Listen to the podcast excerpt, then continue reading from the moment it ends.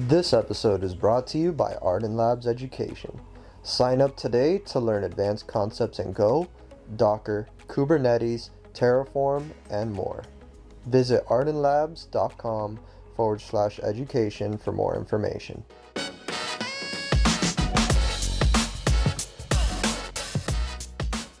Hi, I'm Bill Kennedy with the Arden Labs podcast, and today our special guest is Kelsey Hightower. Hey, Kelsey, how's it going? Hey, how you doing? Where are you uh, coming to us from today? You're still in Seattle, right? Close. I'm about two hours south of Seattle, right over the border of Portland, Oregon. Nice, nice. Okay. As you know, this is a podcast that's going to be all about you and the idea of hearing your kind of your journey, your story, uh, with, with the idea also that others are probably, or some people are on the same path, and it's kind of really nice to hear how others kind of moved through their careers and, and through life. But before we start that conversation, can you give everybody like the two-minute rundown about kind of where you are today and what you're doing today? Yeah, so I'm a principal engineer over at Google Cloud, where I've been about six years now. Uh, so I primarily work in, you know, what they call G C P. My specialties right now are like serverless. So this is going to be things like Cloud Run, you know, Cloud Functions. And I spend a lot of my time in the Kubernetes space. So that whole containerization movement. And I also work with a lot of our customers that are trying to understand S R E and modern change management techniques. And of course, you know, the Go programming language is uh, still my favorite tool of choice when integrating with all of those things. Are you doing a lot of programming today? Are you, are you able to do that? Yeah, most of my stuff is prototyping. You know, when we do design docs, they're really enhanced when you have like a working prototype that you can actually touch. Uh, there's also some things I still contribute to. For example, if there's something in the open source community that I'm trying to make work well on G C P, I think most recently this year, I contributed some commits to Open Policy Agent. For those not familiar, it's a tool to give people the ability to do granular like access control policies from their applications. Um, so adding integrations, you know, where it just kind of makes sense to do it upstream in the open source project, just to make sure that it works well out of the box on G C P. That's where I spend most of my time. And of course, prototyping for some of our customers' architectural patterns when they want to apply them to G C P. But open source maintainership, uh, that world I'm a little bit stepping away from. It just takes so much effort to maintain libraries and tools that other people use. Are you working with customers kind of day in and day out too to make sure they're successful? Is that some of the work you're doing? Yeah, I think that's always been the combination that I've always strived for. So as an engineer, whether I was working with internal customers or since the days of joining product companies like Puppet Labs and CoreOS, I've kind of always seen the customers and the engineering work to go hand in hand. It's like the ultimate feedback loop, right? We're building tools for people, but it's also good to understand what they're currently using if they're not using your current tools, and just to get real world use cases, because I'm not necessarily wearing a pager anymore. Is this, I'm going to assume that this is the role that you love the best, that just being a heads down engineer at a desk day in and day out isn't what you wanted to do, because if it was, you'd probably be doing that. So these interactions with people and companies and seeing success, I'm guessing that's what you really love. Yeah, but, you know, it's all about where you are in your life and your career. You know, when I first started, it was all about, you know, low level, whether it was Linux kernel stuff or, you know, writing low level Python integrations, contributing to the standard library. And I got real far in my career, just kind of being heads down. What's the next feature? What's the next bug that needs to be fixed? But I also understood that when you're really trying to impact the whole organization, and in some cases, the whole industry, you also got to be willing to kind of lift your head up and look around to see what the other trends are, uh, what's replacing the thing that you're currently working on. So as much as I love kind of writing code and zooming in, it's just that once I zoomed out and saw the whole industry for what it was, it's hard to go back in. You, you can't unsee that. And so it just seemed like there was way more opportunities beyond my keyboard. Gotcha. Okay. So we're going to, we're going to get to that, let's say near the end of the hour, but I want I want to put you in the what I call the time machine here. Start thinking back a little bit. And my very favorite first question for this podcast is for you to think about that first memory, right? That first memory, the first one that comes inside your mind of you kind of working on a computer. And, and, and try to give us uh, a little bit, if you can remember, maybe kind of how old you were when when that is. It could have been anything, playing a game, having fun, actually solving a problem, that first first memory. Yeah, my first memory is probably in elementary school playing like Oregon Trail. You know, you got this computer, I think it's probably like a couple of colors, maybe the whole monotone thing, and you're just like clicking through this adventure, and the actions that you take impact what's happening on the screen.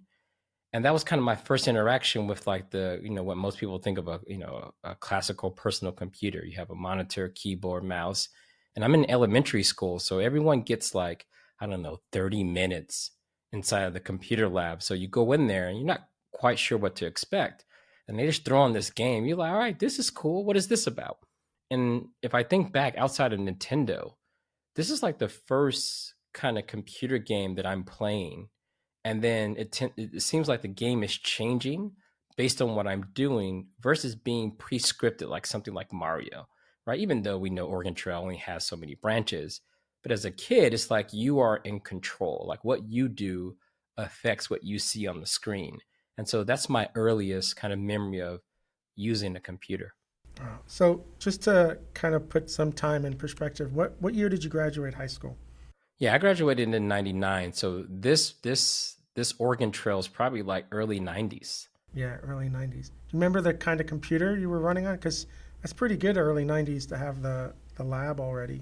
I don't actually remember the computer. My guess is probably like a, a Apple, you know, two or something, one of those classic, you know, school system issued uh, computers that they would staff in their labs. And I think this is well before, you know, the Microsoft kind of takeover, because I didn't touch Windows until like Windows ninety-five. Okay, gotcha, gotcha. Okay, so I feel like you had that connection there. Is this something that you just can kind of continue to do through, say, elementary school and, and middle school, getting in the labs and playing games? When did you get a computer at home for the first time? Do you remember that? Yeah, so that's the thing. I was never into computers until like tenth grade of high school, right? When I was growing up, we were outside. I was outside, right? So it was, I found it way more interesting to go play basketball at the local park for four or five hours, then maybe ro- walk to go grab something to eat with your friends, and just stayed out as long as legally possible, right? Like your mom, it's like, you got to be home by the time the streetlights come on. So that was, that was our approximation for how long we were going to be outside for. So for me, computers didn't come into the picture, not in the sense of like, Uh, this is something that you could do as a hobby, right? It was just something like, oh, part of school, you go do it a little bit. And the reason why I got into computers in, in the tenth grade was because when I moved from Long Beach, California to Atlanta, Georgia, there was like a gap in school. So I had to, had the grades, I was a straight A student, but there's like a whole half a year that's missing.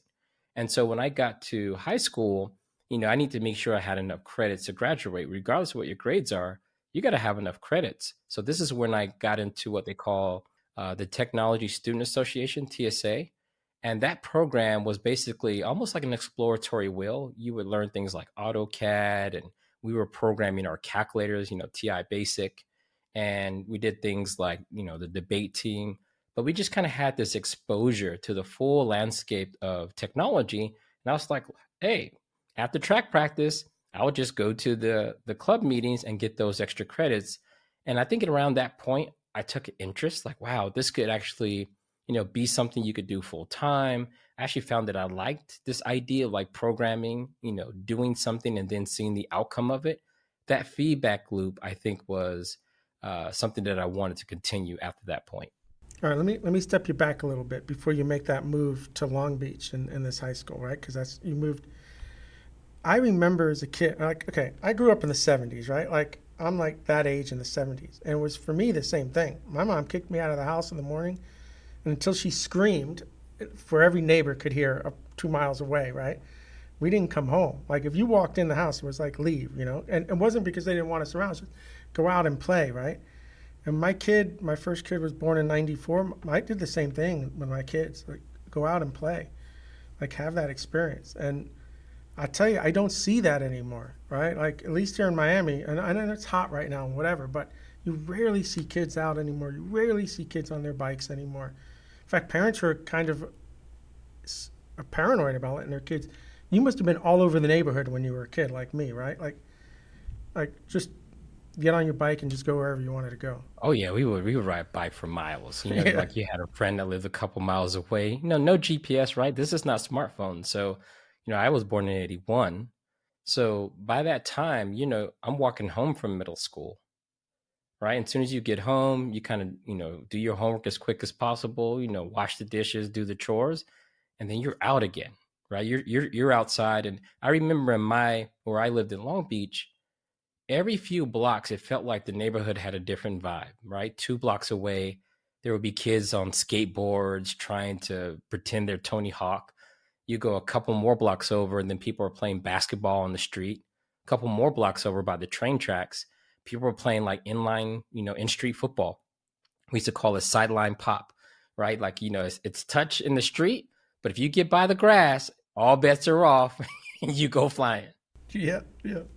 We used to have neighborhood competitions playing football and hockey, street hockey, where like the kids on that other block over there, they would have a team and we'd have a team, and we would compete or go to the high school and get into the tennis courts and do that kind of stuff too. I just don't see it happening anymore. It's, I don't know. I feel like there's something lost because of that, you know? Yeah, I blame maybe those like C S I shows, you know, people are at home and you're watching kids get kidnapped, and when you see that so often, you believe that the chances are very high that's going to happen to your child. And I also think there's just so many in-house forms of entertainment, you know, between like Xbox and PlayStation and all these things you could do inside. I think people kind of, you know, maybe consume a little too much. And also we have these communication devices now, because I remember you wanted to talk to your friends. You had to like go over there, knock on their door and like ask their parents, like, can they come outside? Like, I haven't seen them in a day, right? It would be nice if they could come outside. So I think since that was like really the only way, right? You didn't call anyone and like talk on the phone. That was out. It's like, if you're not outside, you missed it.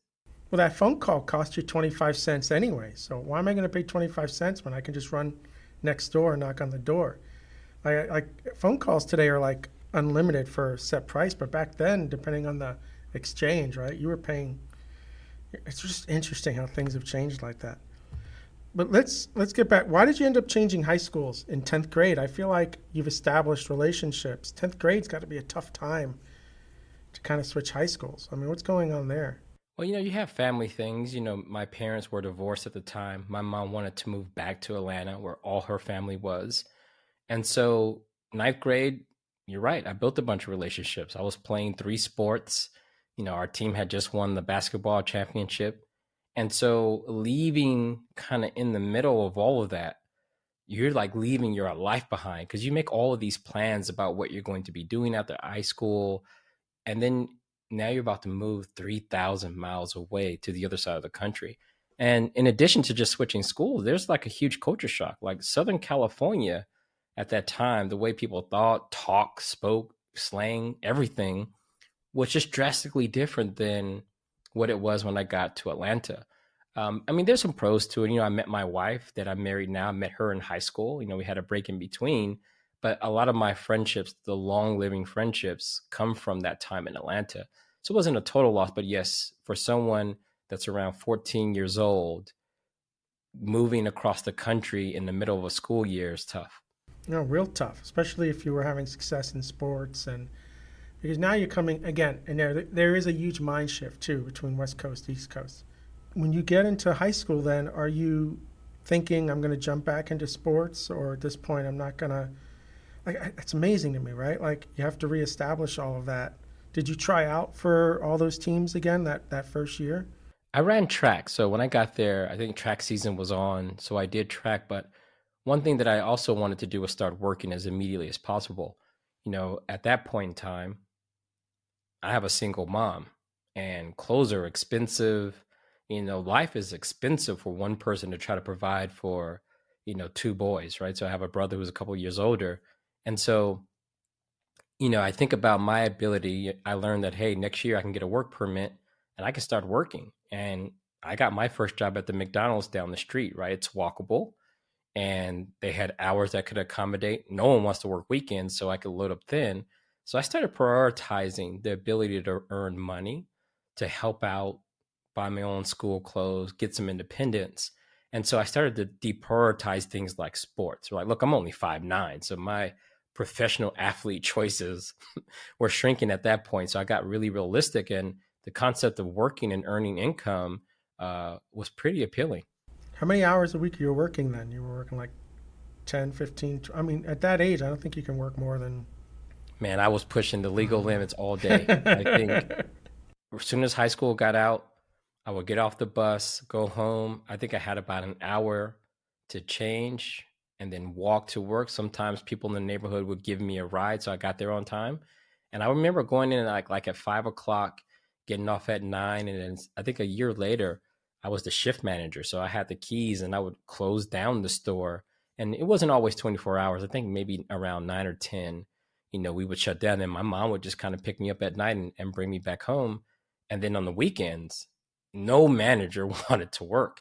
So I was like, hey, I'll take a double shift. You know what I mean? I'll come in open, get there at five a.m., prep everything, and stay through the lunch rush. And then right before that evening rush, I was out. So for me, I try to work as many hours as possible. So I'm pretty sure there were a few weeks where I'm getting overtime because I wanted to push it to the limit because I just wanted to max out.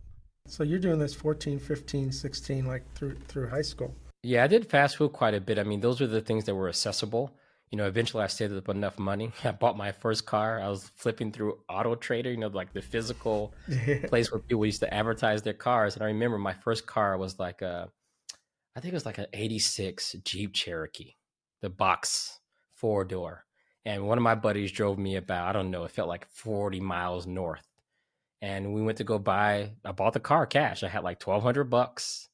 I paid him cash, and I'm driving home realizing I don't have insurance, don't have a license plate, and I don't have a driver's license.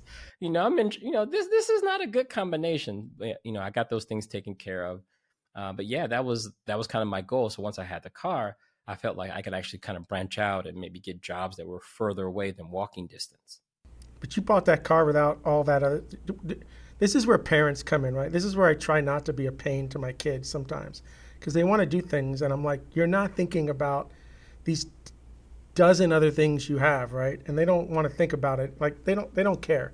But is your mom, like, saying to you, you can't buy a car? Like, what are you, what are you doing?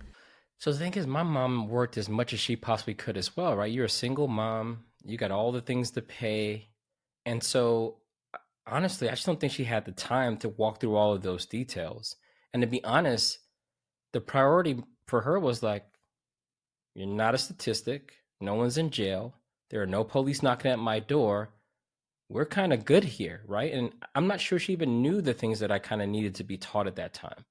And so that saying where it takes a village, I think my store manager at the time, when I was working at McDonald's, he did a good job kind of teaching me. And like my first bank account, I remember he was like the custodian on that bank account, right? I went to SunTrust Bank in the South. I got all of these paychecks, and I didn't want to spend any money. So I was just like, where do I put it? So I got checks uncashed in my drawer, and I'm just looking at, oh, these things expire like one hundred eighty days. And so I remember him taking me to get my first uh, bank account. He didn't look at the password or anything. He says, this is all you, but you know, you're not old enough to go get one of those things. So he kind of filled in a little bit in terms of helping me learn some uh, kind of things that you needed to learn in life. That's amazing. Like, I, I like to think there are still people out there today that would do that. I mean, I, I, I'll do that for people, but it's, that's nice, man, because, yeah, I mean, I tell people all the time, you can't do everything on your own. There, there's people, you need help, you need help. So you had that. All right, so then you're working all these hours in tenth grade. Talk to me about this this program that you said that you were a part of in tenth grade that started getting into computers. How did you, how did you find that program, and what kind of attracted you to that? Because now that's, I'm assuming that's more time in school than out of school, but kind of talk about that. Because I don't even know when you're doing your homework, unless you got a homeroom and you're able to knock it all out. So it's just adding more. But I was one of those kids that just thought it was all just too easy. You know, to me, it's one of those things where it's like most of the tests, you can tell that there's not a lot of thought outside of read the chapter, remember a few things, and you're probably going to get an A. That's, it came naturally for me. So I was lucky in that regard. And so when it came to homework, it's one of those things that I could breeze through fairly quickly. Uh, it was also something that when the test came, I knew how to kind of study and just remember just enough to get the A that I wanted. So I always felt that that point came easy. And also when I was working at McDonald's, you know, when you're the shift manager and you're not walking the floor, we had like an office, and that's where you counted down the register, and we used to fax numbers over to corporate. And I remember at that point, I would do homework back there, right? I would open up the homework and like, let me finish up my math or whatever I got to do. I'll look out my door just to make sure everything was kind of running smoothly. And I would just kind of do my homework in between, right? I'm still I'm working four hours after school. So it's real easy for me to jump in and get the homework done. And so when it became time for picking electives, and I remember having a conversation, I don't know, maybe it's with one of the uh, like school administrators, or like, hey, where do we place you? You missed half a year, but you have the grades. Do we start you over? Do you go to the next grade? And so we were really adamant about me just continuing where I left off and not starting over, just, you know, want to be left behind. And so what are my options to make up these credits? And one option was to take this, you know, Technology Student Association, T S A. And I looked at the program, and part of it was after school program, and you would be learning all of these various skills in preparation for the statewide challenge. And there was a statewide challenge where you would go and compete with other people. We used to drive to this place called Jekyll Island. It was probably like an hour and a half away, maybe a little further. And we would go on like this field trip with other people that were in the club. So I'm in this weird duality at this point, right? Outside of this club, I'm playing sports, I'm making money, I'm buying name brand clothes. You know, I'm trying to talk to the ladies. You know, I'm trying to, I'm trying to be cool. And then I get this club where, you know, people are trying to like show off their T I eighty-six basic programs. And you're like, okay, this is what we doing now. Uh, but it was cool though, because I identified with both of those worlds at the same time. So on this field trip, you're trying to teach your T S A club members like what cool is. And so we get there, and I remember I was competing in the AutoCAD competition. I really gravitated to AutoCAD because you had to take a specification and you had to kind of do the outline, uh, do the diagram, get the dimensions right, annotate it correctly, and just do everything that a professional would do. And I remember not understanding how good I was until we get to this competition, because you're just kind of playing around in the club. You don't really know what your skills are. You haven't been tested nor measured like I was when you're running track. It's really easy to know how fast you are depending on where you place on that field. But we didn't have the same feedback loop in T S A. So when we get there, I remember coming in like third place. My diagram was much better. I was much further along on the problem, but didn't have a printer. And I remember, even without printing out, which was part of the challenge, uh, you know, you had to print on a plotter and you had to make sure that you got everything correct. And even with that, instead of being disqualified, I think I ended up getting like third or second place. And I was like, wow, I'm really good at this thing. And this computer thing might be a long-term game plan, especially if these other things don't work out, such as being a professional athlete. And I also didn't see myself working at fast food forever. Yeah, I was wondering if you were thinking like fast tracking through McDonald's, because I mean, you can make a really good salary, you know, managing these stores and regional managers. I've told some of my kids, I go like, that is a path you can take through retail. Like, like you get to a regional level at, at retail, you're making very good money. I mean, it's a tough job, don't get me wrong, and there's not a lot of them. But I was, I was going to ask you, were you thinking as you're, as you're nearing the end of high school, that you're going to kind of stay inside the McDonald's corporation, or are you thinking university? Like, what are you thinking as you get near the end of high school? So the one thing is, I never knew anyone that was a professional in the computer space. So I don't even know that's a job or job titles. You just know there are people who do it, but I didn't understand what the path would be to there. So just like many people, when you become a shift manager at McDonald's, you do have to like study like how everything works. There's like a huge management training book, and it teaches you things about cook time and how much things cost, like how much bread costs, how much those patties cost. Um, and so you're studying all of that. Yeah, you're starting to talk to like your store manager and asking, you know, what's the career path? What is it like to get to the level that he, they were? And I remember when the regional managers would always stop in to check on things, everyone would treat them like royalty. Oh my God, the The regional manager is here, all hands on deck. Everything has to be super clean. And that person would roll in like they own the world, right? Like, I'm the regional manager. So you kind of saw in a very direct way what the kind of progression was for one's career. And people would always tell you, this person started out in this store, and then they kind of made their way up to becoming the regional manager. So, you know, in the back of my mind, I always thought that was something that I could just kind of work hard, uh, be diligent. And then, of course, that would be a thing. But I didn't just work at McDonald's. I worked at Subway, and I worked at like a Pizza Hut. And each of those stops, the people who either ran those franchises, they always taught me a little bit more about life. Subway was really special because, you know, even after work, I remember the store owner let me use his car for prom. And he would always give me like these life lessons about, you know, one lesson he told me about like how to stay out of trouble. He was like, just if you go to the mall and your friend doesn't have any money, give him ten dollars just so he doesn't walk in the mall broke.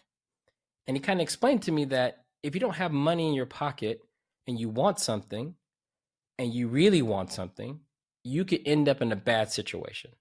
So he always taught me just to make sure that the people around me were in a good spot.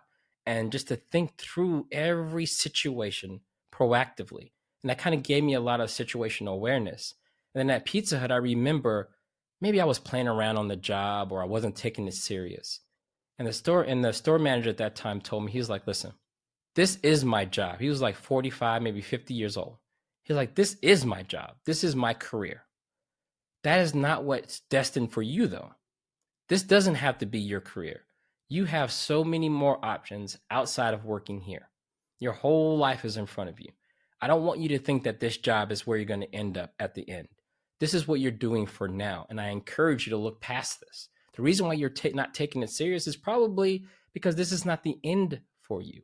And that's a good thing. So he put into perspective that that was going to be the last fast food job I was going to ever have, because he really made it clear that, do you really see yourself working here for another twenty-five years? And nothing wrong with that job. He just wanted me to understand what my true potential was. So I think I was just really learning from those store managers as I started to get a little older. So by the time I hit eighteen, I was really like, it's time to put these life lessons into effect. I feel like you were a very mature teenager, because I don't know if I was that mature enough to really sit down and listen to people who were maybe mentoring me at the time, like me kind of blowing them off a little bit. I know better, right? Like my boys love to always say they know better than me, right? There's a maturity level that comes with that. I mean, you were mature enough to be going to school, getting your homework done, doing the things you want. Do you feel like you were like mature at the time, or? Yeah, I think you had to be. You know, I, I did grow up for a big period of my life where I have a stepfather, and he was from Nigeria, and his values about working hard and how to work hard and what quality looked like. I learned a lot of that from him, but also in the neighborhood. Remember, Long Beach, California, early nineties, there's gangs on a lot of the corners. You don't pay attention to the rules, that's a problem. So when someone tells you you don't walk down that particular street or in that particular set of colors, that's that's real, because we felt like that was a life and death lesson. This wasn't something to be played with. So you kind of understood the rules in the street. Also, when you had disputes, you know, you have to settle those. Sometimes you would fight for three minutes. That was the thing, right? It's like, hey, you two are mad at each other. That ends now. And so there's just all these rules about how to carry yourself in a way. And also playing sports. Every coach was also a mentor, right? They're not just teaching you how to play the game. Most coaches are actually teaching you how to live life, right? How to be there for your teammates, how to make sure that you're putting in the work so when it's game time, you do your part that's on the field. So I think I just did a good job of learning, because when I played sports, you're not always the best. You're not always the fastest. And so when you lose a game or you lose a race, that's a very humbling situation. So when you show up at practice, it's like, dude, you lost. You should be listening right now. You, you, you got, like, you totally didn't win. And so you always knew, at least for me, as an athlete, I always knew that you could always get better. And so I used to appreciate people who were trying to contribute in that growth. And so just going throughout life, I just think eventually from playing sports, you know, being outside and understanding the environment around me, you just start paying attention to things. And I think that maturity comes from not just paying attention, but also listening to people as they try to help you kind of speed up your ability to execute and be aware of what's around you. It seems like, at least in high school, you're you're in this program. It seems more mechanical engineering than computer science, right? You're you're diagramming. Is it what, what were the what were the things you were AutoCADing? Were they you know like what are some of the things you were auto using AutoCAD for? So the one thing that I liked about T S A was they didn't try to put tech in a box. What I see these days are people are trying to assign technology to one particular field. And what the T S A did, and this is before we started talking about STEM and all of this other stuff, they were just like, there is technology. If you want to build a bridge, you need to learn how to design a bridge. And in order to design a bridge, you need to learn how to use tools like AutoCAD. And I remember you would produce something in AutoCAD, then you would try to build the structure, and then you would put that bridge in a stress test to see when it would break and see if that feedback loop would help you with your design. There was another thing you could do, which was uh, learn T I basics. So you can make programs in your calculator, right? First, you start off by copying and pasting, and then you try to write your own programs. And it's almost like they gave us this exploratory will. Another part of that was like how to communicate. Like there was a debate team about making a business decision and what role everyone played in arriving to that decision, and then presenting that decision to the judges to decide, you know, did you do a good job or not? So they gave us kind of the full spectrum of how technology is incorporated in everyday life. It was not until much later that I started to understand like the vendor stuff, like, oh, there's Microsoft and it has its own ecosystem. Uh, that came a little bit later. All right. So as you're now getting near the end of high school, what is going in your, what, what are you kind of leaning towards at this point? When I'm coming out of high school, for me, at eighteen, you're leaving the house. That's that that that was that was going to happen. Right. That was on you, or that was your mom? Because I've met some people whose like parents said, "I don't care what's going on. At eighteen, you're out." Yes, I don't know if my mom was, you know, too mean about it, but it was definitely like that's what's going to happen. You know what I mean? Like you're kind of being prepped, like it's time to move out. Because of course, at that point, you want to make your own decisions. You want to hang out at certain times. It gets to a point where it's like, now you're grown and maybe she doesn't want roommates. And so you're at this kind of pivotal point. And also in Georgia at the time, if you had a three point oh and above, then college was free. They would pay for you to go to most public schools. So I had these options where I could just go and capitalize on, you know, the free education and just live nearby on campus. And so that's what I did. I remember that summer, it was like, you could get that apartment a little early, move in, and then start classes. And since it was free, I kind of felt like, hey, why not like try it? And I'm still working fast food. I'm enrolled.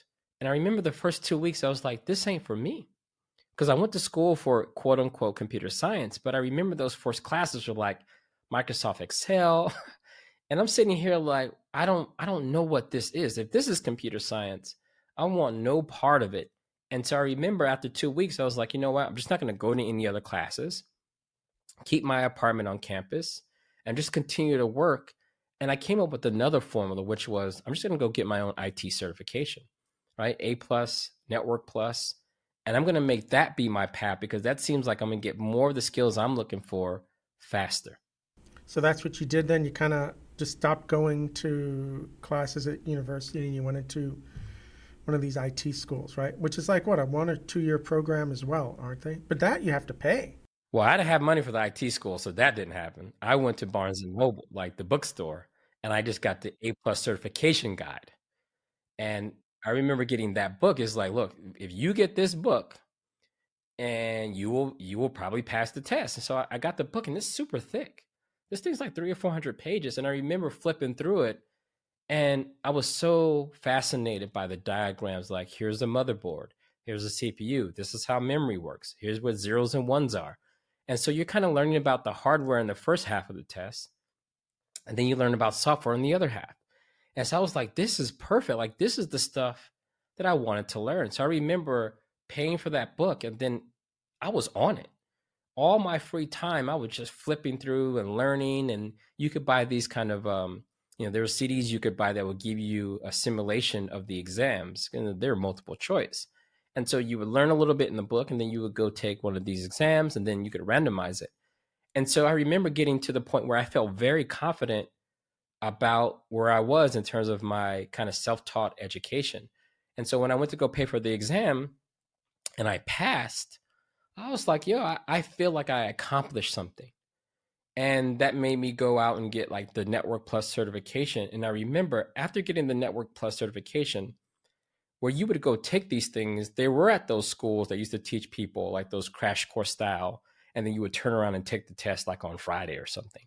And I remember A T and T was having like a job fair. And A T and T at the point, this is where, you know, it's called Bell South. This is when D S L was rolling out for the first time. And so the people who are really good at like, you know, installing telephones and dealing with those things, they didn't have experience with computers. So they went to these little code, these kind of um, crash course schools or tech farms or whatever. And they would ask people, if you have your A plus and Network Plus, we want to talk to you. And they would do a really quick interview and say, all right, we'll take those four.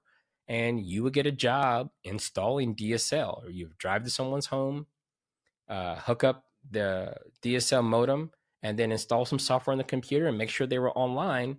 And it paid like fifty dollars uh, for repairs and one hundred dollars for new installs.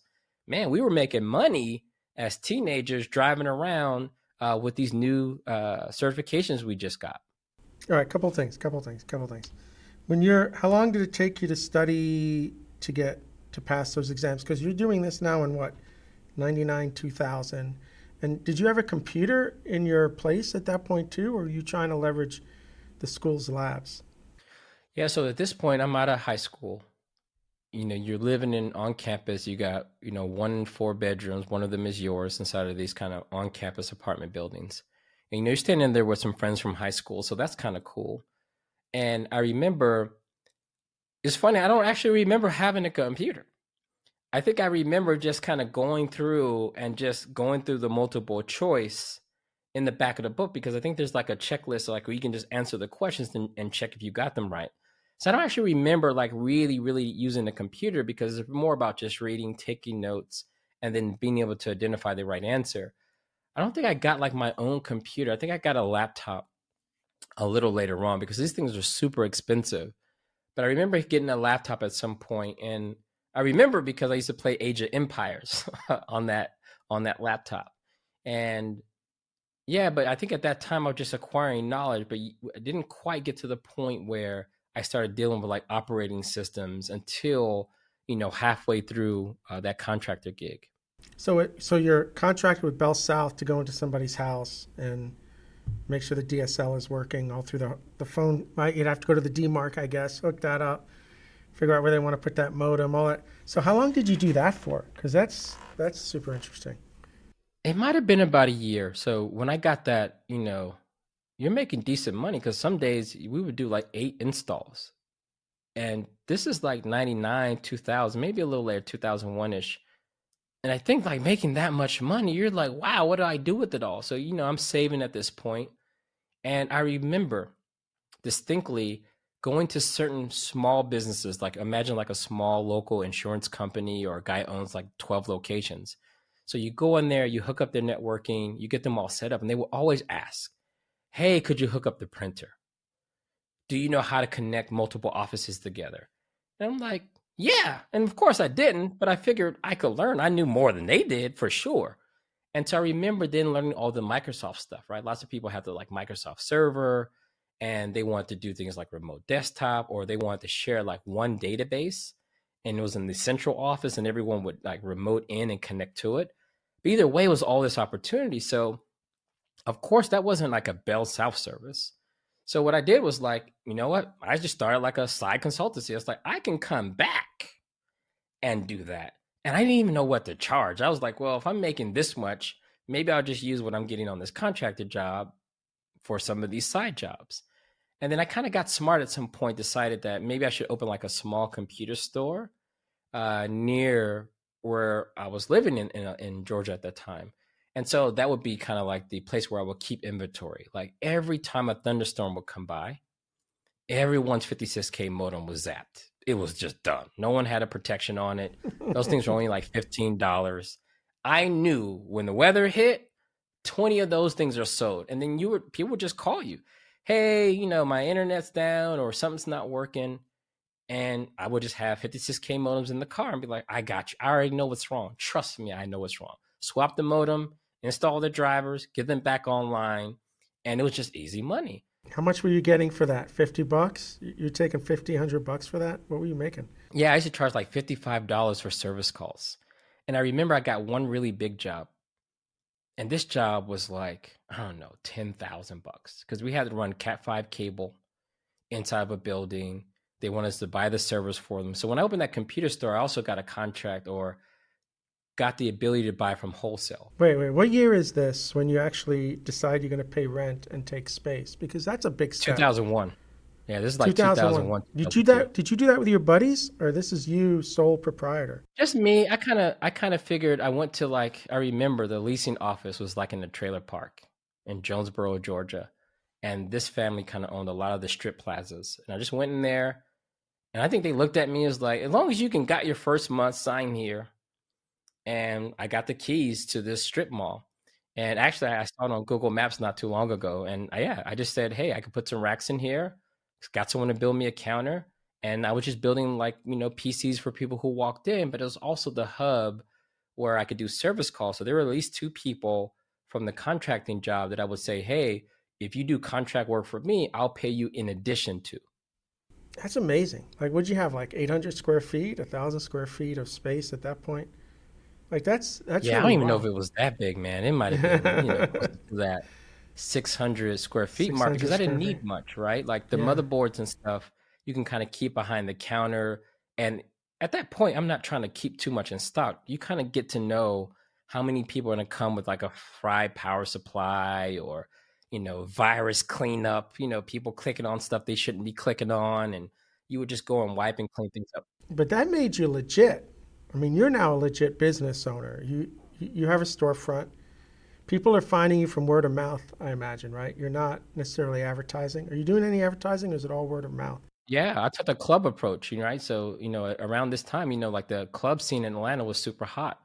And so I remember like, yo, I'll just print flyers too, right? Because I still had some friends that were on service calls, and whenever I would go out to a service call, we just had flyers in the car. And one of my best friends at the time, Daryl Brown, Uh, he was actually the person who trained me at Bell South. So when I jumped out to kind of start my own business, I was like, dude, we can make way more money doing this. And I remember he would pass out the flyers. And I remember he even got like the company logo on the side of his van, like just got some vinyl and put it there. So every time he drove around, people would see the services that we did. So, you know, I made sure that the pricing was up to date, made sure we kept the work coming in. And yeah, it, it was a thing where, yeah, I think I didn't feel like it was legit, because you got to remember, as much as I wanted to go get one of those jobs that you see posted, if you looked at the qualifications, didn't have a college degree, I didn't have any of the worded experience. So I was like, it's just easier to start my own business and just do all of those things, because no one's going to be checking for credentials. Right. They just need the work done. And if you can do it, you're worth the... How long did you... How long did you have this business? That business ran for at least three or four years, because that computer store became like, it's almost like Cheers. People would come after work. Seriously, like people, friends I knew, people from the neighborhood, adults, people I went to school with, they would just come hang out. And this is right around the time when the music industry was transitioning from analog gear, like those mi- mixing boards, to digital stuff like Pro Tools. And so I would always keep a nice Pro Tool set up in the store, so you can look through the glass and see like the work console, the digital sliders, you know, two monitors and a Mac. And I remember people would come in because of word of mouth. They were like, hey, I heard you do Pro Tools. And so I would just rotate that setup. You know, someone would want to buy it. And then wow. once we closed the store, we would go set it up, you know, you know, show them how to use it, get everything installed, try to wire up their outboard gear that was compatible with Pro Tools. And so for years, it became this place where, you know, I got this kind of mini studio in, and some people would come and record, even though that wasn't the core business. But it's like, I just wanted to make sure I had the skills. So I learned how to do a little bit of mixing, a little bit of engineering, so I could actually move these things and go set them up myself. But also people would come from the neighborhood like, hey, you know, my computer's broken and CompUSA wants two hundred dollars. I'm like, yo, seventy-five dollars, we'll get you taken care of today. So yeah, it became this thing where I could hire a few of my friends here and there, and uh, I just it's like a service that was missing from the neighborhood. So, so then what happens? And like, I guess we're talking two thousand four, two thousand five. What what causes you to close the store? It sounds like you've got this beautiful business and community oriented, and and you're thriving, right? And you already know how to stay ahead of the tech because you've been doing that already for a long time. So what what happens around, I guess, two thousand five that causes you to close the store? So what's weird, in parallel, one of my friends from high school, Ronnie Jordan, he was a comedian, up-and-coming comedian. And he walks in the store one day. He was like, hey, you know, you're like the most business-minded person I know, and I need a manager. And I remember going out, so in Atlanta at the time, and Atlanta's probably still kind of divided this way. There's like the predominantly like black part, and then there's like more of the white part. And so I remember like, maybe I could manage you, but are you funny? I don't even know. We went to school together, but I don't remember you being like that funny. And so he was like, yeah, I'm funny. So I said, okay. So I drove him to the first stop. And this is a place called Uptown Comedy Corner. Now, this is a place where if you're not funny, people will tell you to kill yourself on stage. You got thirty seconds. If you this can't is make like people the laugh Apollo in, seconds, in New York, right? In the Apollo. Yeah, yeah, it's like the Apollo. Yeah, yeah, okay. You're out of there. Yeah. And I mean, he killed it. I mean, he he's doing a great job. I'm like, okay, wow. Now, here's the thing. We're about to drive forty miles north to the white part of town. I know for a fact you can't do those jokes. Not with those words. That's not going to work. I, I'm sitting here like, how is this going to turn out? So we drive there. He gets on stage, and he just, what we call code switching. Same kind of jokes, same themes, but with words and phrases that would resonate with him. He did a good job. I was like, yeah, I could be your manager, but we're going to have to figure out how to make more than twenty-five dollars, because ten percent of twenty-five, that's that's no money uh, for you nor for, for me. So we figured out a couple of things. But in parallel, he was growing his comedic com- career. The price was going up. My percentages was doing well. We were making comedy C Ds, you know, selling T-shirts. And then we we stumbled upon this amazing opportunity with Latham Entertainment. So this is the same guy behind like the Kings of Comedy, Queens of Comedy, and he helped produce some other movies at that time. And so he had a reality show where they were going to look for the next King of Comedy. And the King of Comedy at the time was like Steve Harvey, Bernie Mac, Cedric the Entertainer. These are like the biggest names in comedy. And so I remember we were plotting it out, and Walter Latham wanted everyone to wear a suit. He wasn't taking this T-shirt and jeans business. And so when we're going on the road, we only had money for a couple of suits. So we went to Men's Warehouse. I said, hey, all you have to do is be funny for two out of sixteen cities, and we make all our money back. I think they were getting like, I don't know, a thousand or two thousand per show. So we went to Men's Warehouse, and he's a big guy. And so I was like, look, we'll get you two suits. You wear these two. You're funny twice. We get all our money back and a profit. This will work out. And so I think they're like ninety percent, eighty percent done. And I would talk to them every night on the phone about which jokes to do in which order. And we would brainstorm. And every time he won, he would call and say, hey, I didn't get eliminated tonight. We're on to the next city. And I was like, oh my God, okay. We've, we've, we've exceeded plan. Like we're we're way ahead of schedule here. Like no matter what happens from this point on, you did it. And one of the stops was Atlanta. So I got to actually see him perform. And I was so proud of him because he did a good job. And that was his home city. So he was not going to get voted off there. And part of our strategy is like, if you just make it back to Atlanta, we've made all of this money along the way. We're set. And then we can actually go and do other stuff. To wrap things up, I remember the final event was in Madison Square Garden. And he called me, he's like, Kelsey, I didn't get eliminated. I'm going to the final. And wow. The cash prize was thirty-five thousand dollars. And you would get to go on the tour with the Kings of Comedy and Earth, Wind, and Fire and the Isley Brothers. They had like this combination tour if you won. And you would be getting paid for each of those. So I'm sitting here doing the math like we would be set for like a couple of years. And I'm still have the computer business going. So he calls me. And one of my friends works at Delta. And I was like, dude, I got front row seats. If you give me a buddy pass to, to, to New York, tonight. We got to go ASAP. And we got there and he won. We're on stage and he won. Wow. They brought out this thirty-five thousand dollars check and he came in first place.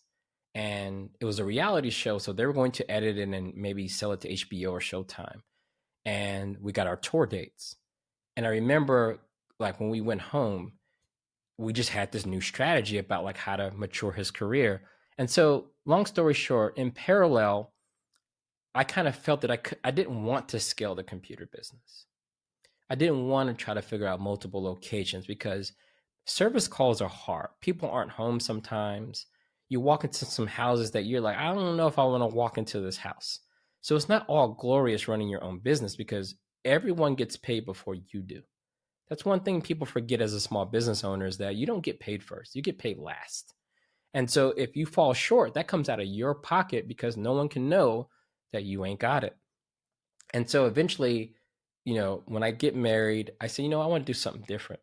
And so the comedian thing was on autopilot. I ended up becoming also the I T department for Latham Entertainment, like helping them build one of their first websites, incorporating video into those sites and logins for like ticket sales and so forth. And so I'm learning all these new skills, but I learned that I didn't need to make a five hundred service calls a year. I can actually just work for one company and make the same income and take vacations.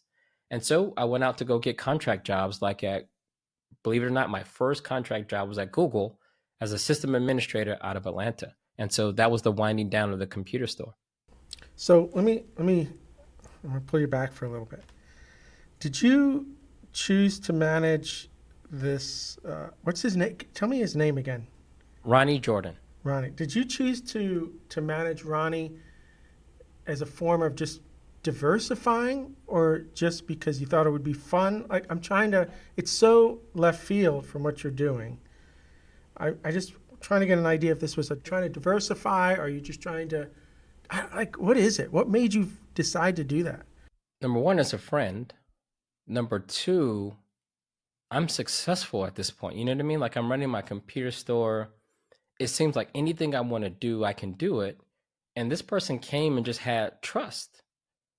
And so I was like, well, let me see what I'm getting myself into and let's see if I can be helpful. And honestly, you don't actually know how long it's going to last. So you're like, look, I'm single. I don't have any kids.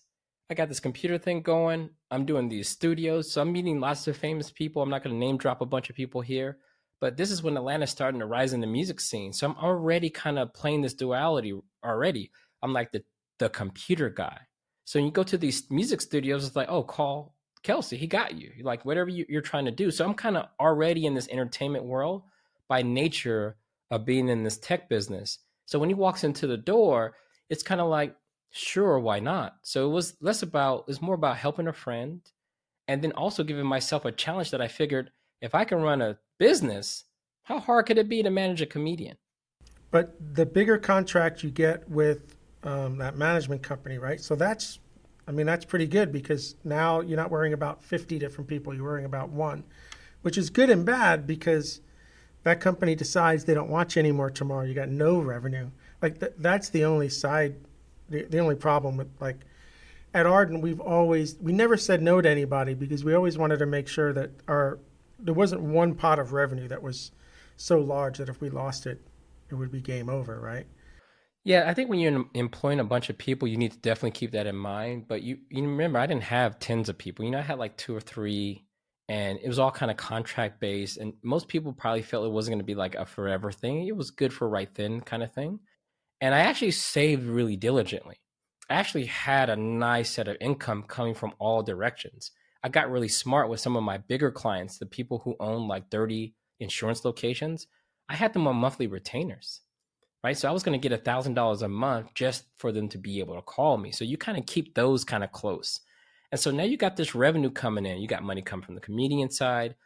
These studios will call every once in a while. And studio paid was really nice because they needed it now. Drop what you're doing. Come now. Just tell me whatever it's going to cost. And we got you.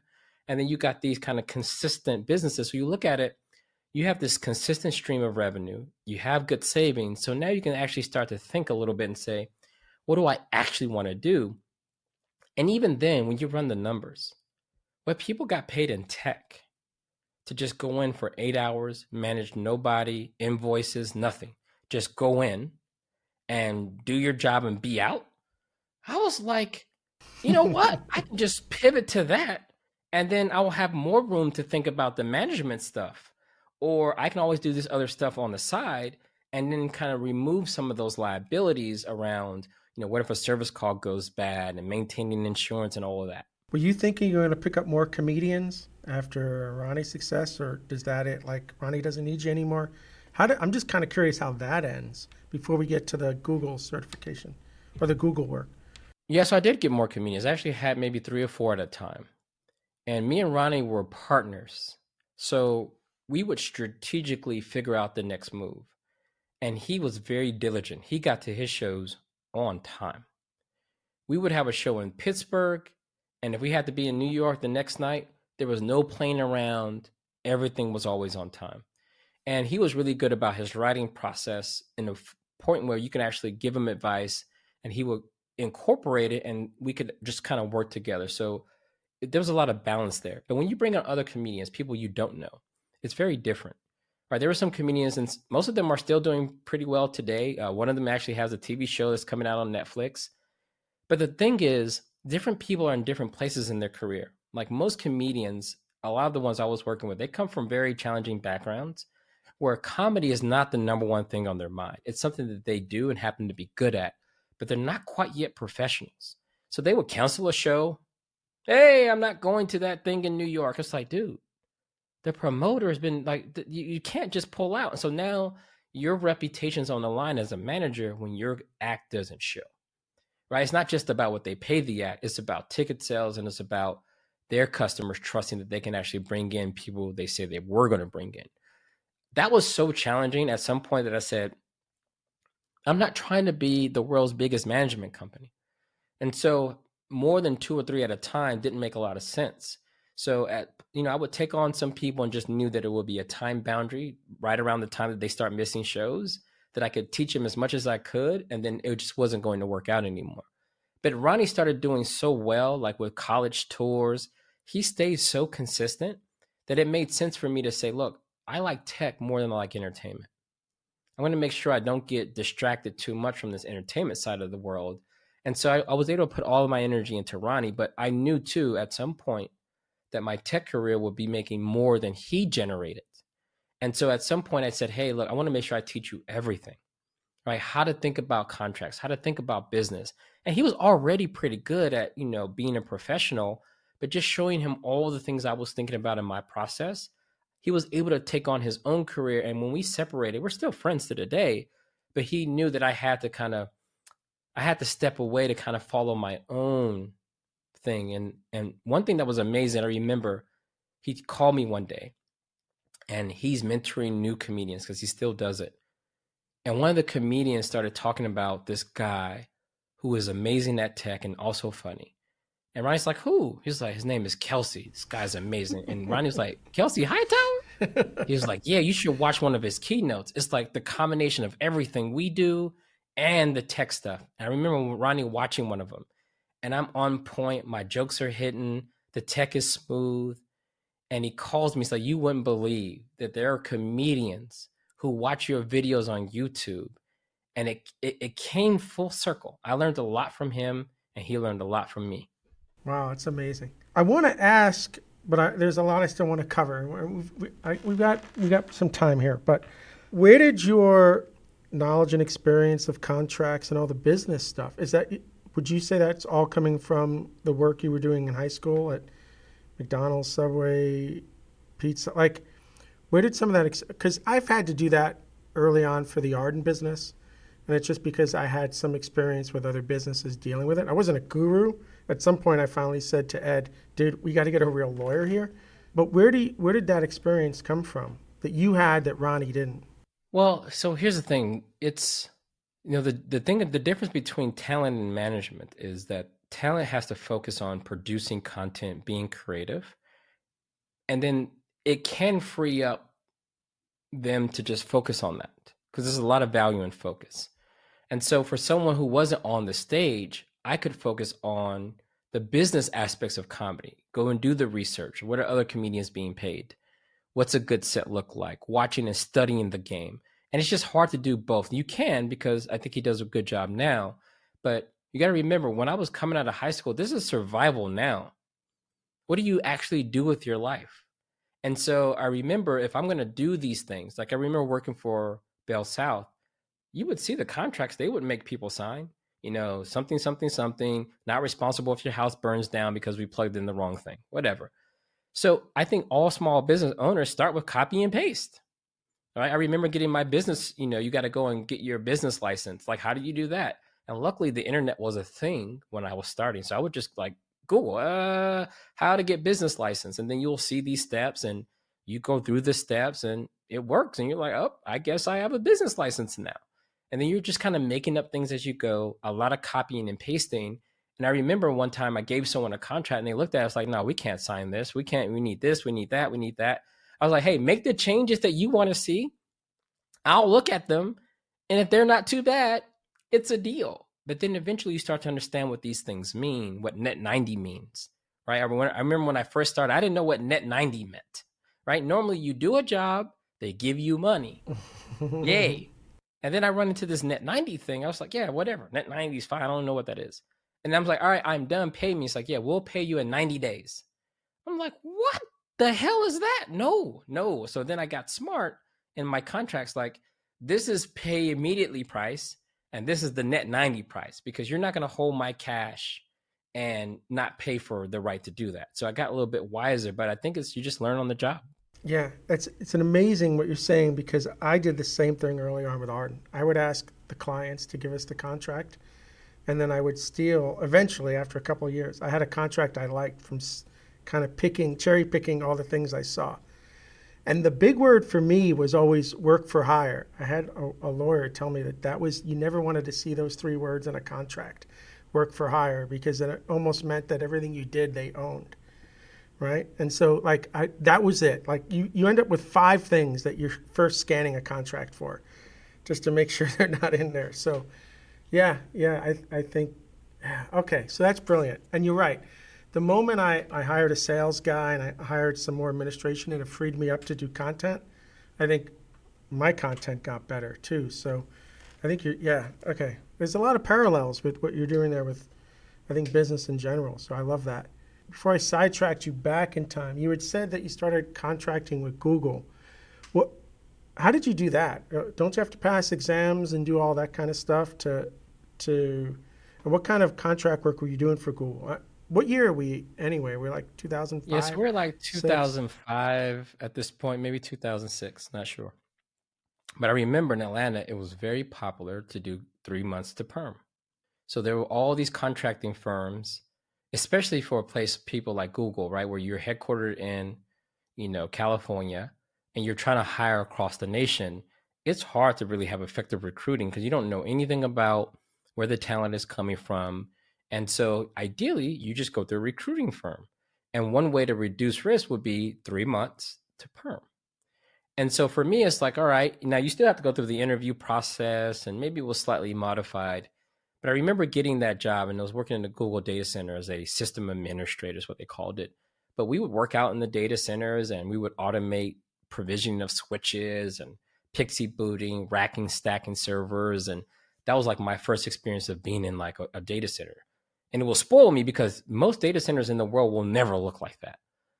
So I learned a lot about power audits and just like what it takes to run a data center, and combine that with all the knowledge that I had about just how people thought about using computing systems in general, but seeing kind of the inside. So it was one of my goals to be able to go and work for a company like Google. Didn't really care what the position or the title was. I just wanted to earn my way in. So I did that for a long time, for a couple of years, maybe three.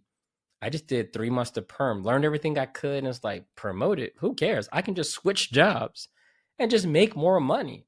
I didn't necessarily need to be in one place for four or five years. So I thought. Were you doing B to B or ten ninety-nine? Because if you're doing ten ninety-nine, did you close down the other business when you started doing this, or were you running revenue through it? Yeah. So basically you're W two, and typically you're either A, getting paid by the company that contracted out, but normally what most companies like Google did was they would bring in the candidates, and they would pay you typically W two style. And that was it, just so to make sure that there was no confusion on who was dictating who did what. So they probably got a finder fee and was really clear about when they could like decide not to move forward or whatever. And typically what I was doing, you know, when I was working at the various kind of three months to perm, I would always kind of keep my steady work, the the one that was like, hey, could you come next week or something to install this new set of machines or something like that. Was always kind of like my moonlighting on the side. Managing Ronnie was not too much work. That was kind of on autopilot. So I kind of kept those two revenue streams going. And so it just gave me a lot of flexibility. I was, as I was kind of moving between the exploratory will of the tech industry, if you will. When you say, so every three months, instead of going perm, you would, you would take a different contract and this company would allow you to do that? They probably loved you for it. Oh, they were all different companies. That's the, the beauty of it was at that point, you would just see these job advertisements like paying X per hour or paying X per year. And that would translate to three months to perm. So you would look and you're just like, wait, I'm making thirty-five and they're paying fifty? Let me just go see. And then you would get the job for fifty. And then, you know, you're learning. So then once I got the job, I was all in. I mean, I was relentless those first couple of months. I want to learn everything there is to learn. Then eventually you look around and say, okay, this was cool. Oh, you're paying sixty-five? I'm out of here, right? Because if you looked at the promotion process, you get promoted, you get like a ten percent raise. What? No. Yeah, you're locked in. Right? So I would just go to the next space. So I did that for a while. And my wife, every time I would come home, she's like, did you quit? What were we doing? I said, hey, you know how this works. I found a new gig. I'm making more money. And so she really understood that jumping around was the fastest way to increase my, my income than trying to work in one place forever. And the market was, I guess, still fairly stable for what you were doing. Like you didn't worry you weren't going to have another job. And you weren't doing that without lining up the next one anyway, I imagine. Yeah, I always had the next one. I would always interview, get the job, and then be like, yo, I'm out. So you're doing that then up until about maybe two thousand eight, and you're really learning at that point, uh, even at Google scale, how these data centers um, function. And I imagine a lot of the work you're doing is more hardware sorts of integration or software. Well, I remember during that time, I worked in Google for three months. I went to a voice over I P company, and I probably stayed there a little longer, maybe like six months. And I learned how to flash phones, to put voice over I P software on them. Uh, Asterisk was the server we were hosting. I learned to do a bunch and started running the team that was kind of responsible for support. But support meant provisioning the the the, the phones to make sure they worked on R P B X, uh, logging into the various servers that they ever had problems, giving feedback on the software. And so every couple of months, I was switching almost even to a new vertical. I worked at an I S P where we were doing knock work. We were monitoring things overnight. Uh, I went to work in uh, web hosting, and I was there for almost a year. And this was a derivative of Server Beach, which came out of Rackspace and was also hosting YouTube.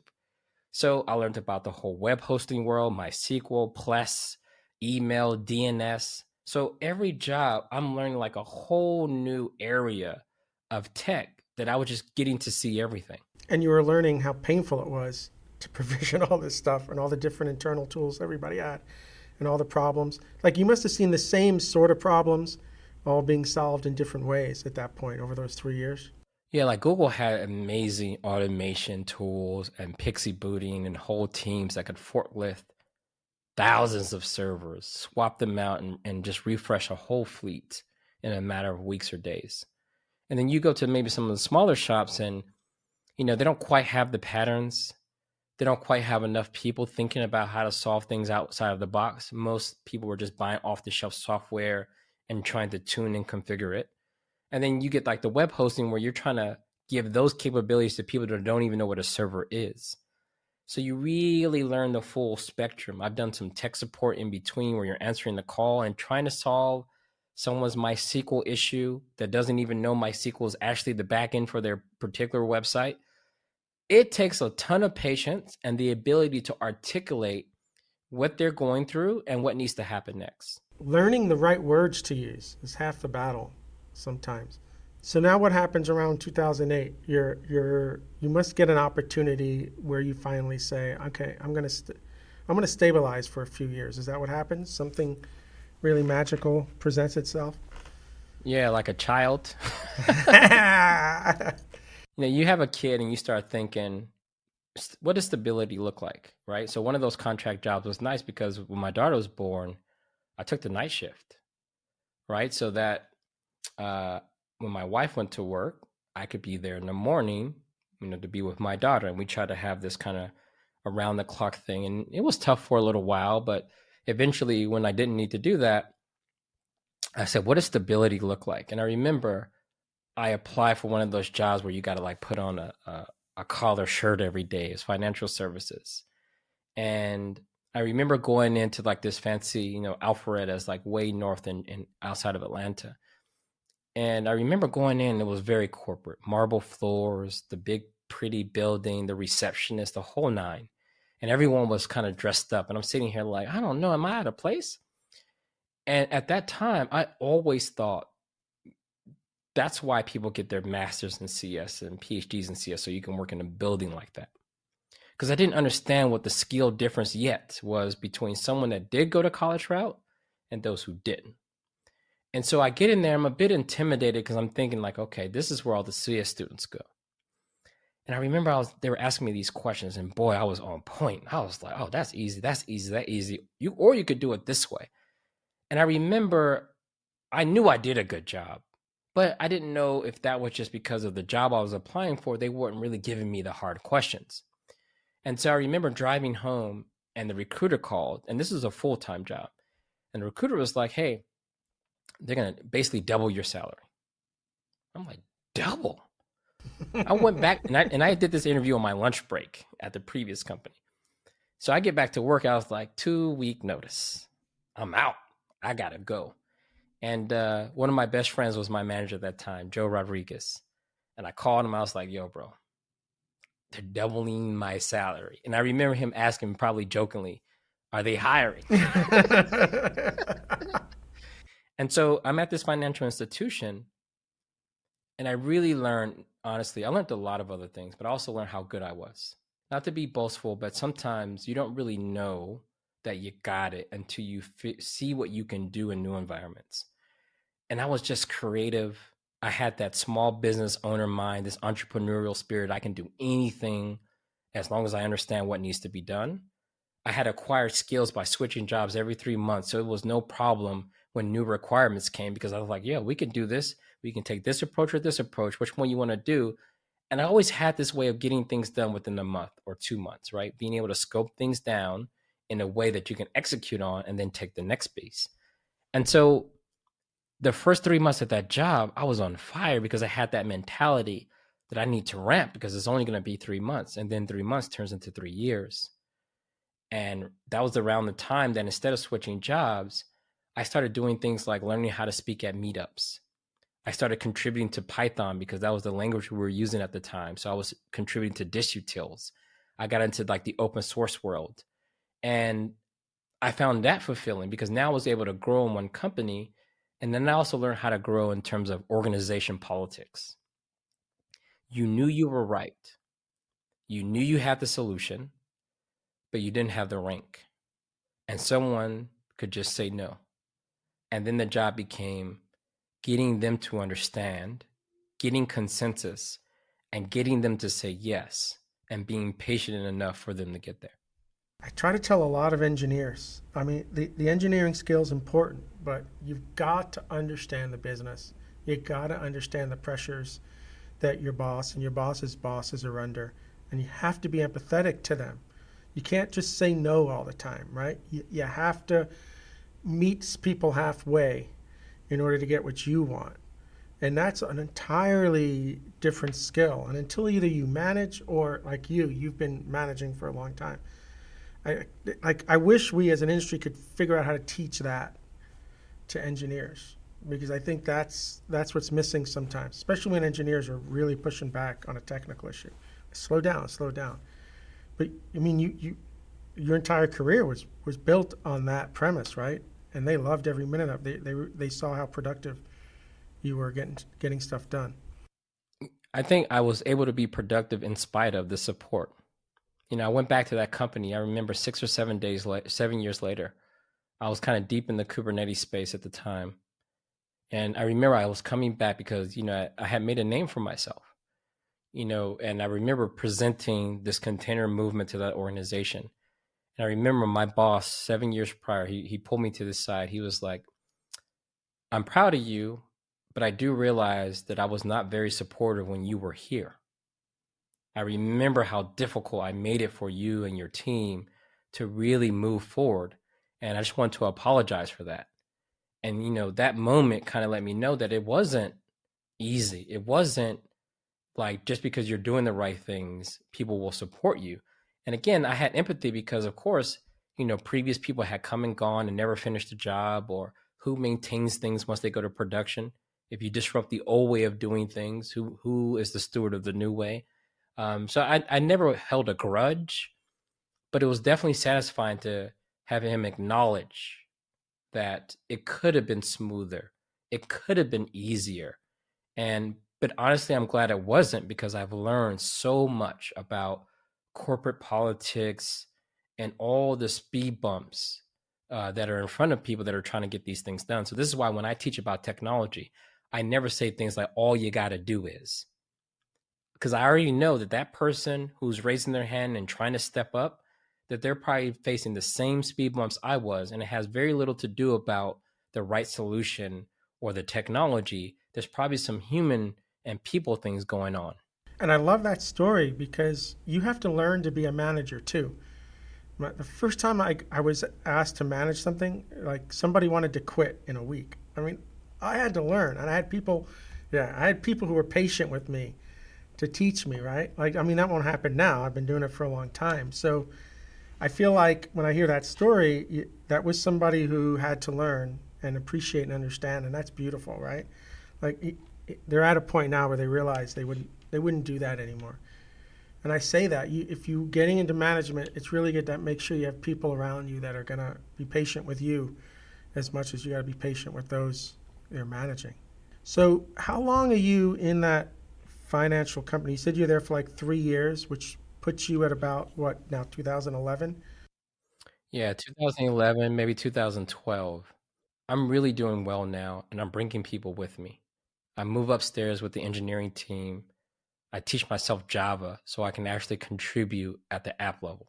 And I wanted to just do more than just ops. So I was like, look, programming is a set of skills that I knew I needed, learned a little bit at the previous job, but I was like, I want to get in whatever language you're using. I don't care. I'm going to learn that one so I can contribute at all the levels. And I remember Puppet had just kind of came out.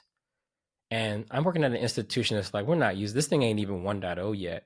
What are you talking about using it to manage services and production? And so I remember all the bugs I would encounter, I would try to fix them in the open source and then bring them back in-house. And I think I got told no for like, I don't know, six months to a year that I couldn't use Puppet in production. But boy, it was taking off in Q A and dev. I was able to spit out environments, and I'd done a lot of automation, even integrating with our ticketing system. So anyone can just, you know, drive the automation through dropdowns in Jira.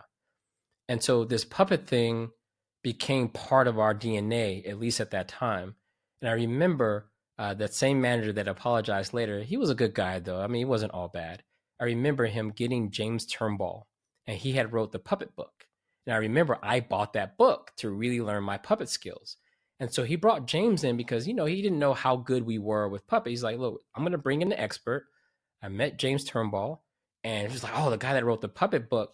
So we were like, wow, all right. So I remember my boss was like, you know, we got James coming in, you know what I mean? Like name dropping a little bit. And I remember James, my manager, and my team, we get in the elevator. And I know James may, may or may not know me, because at this point I am contributing to the open source community. I'm already got my name in there. I'm committing code.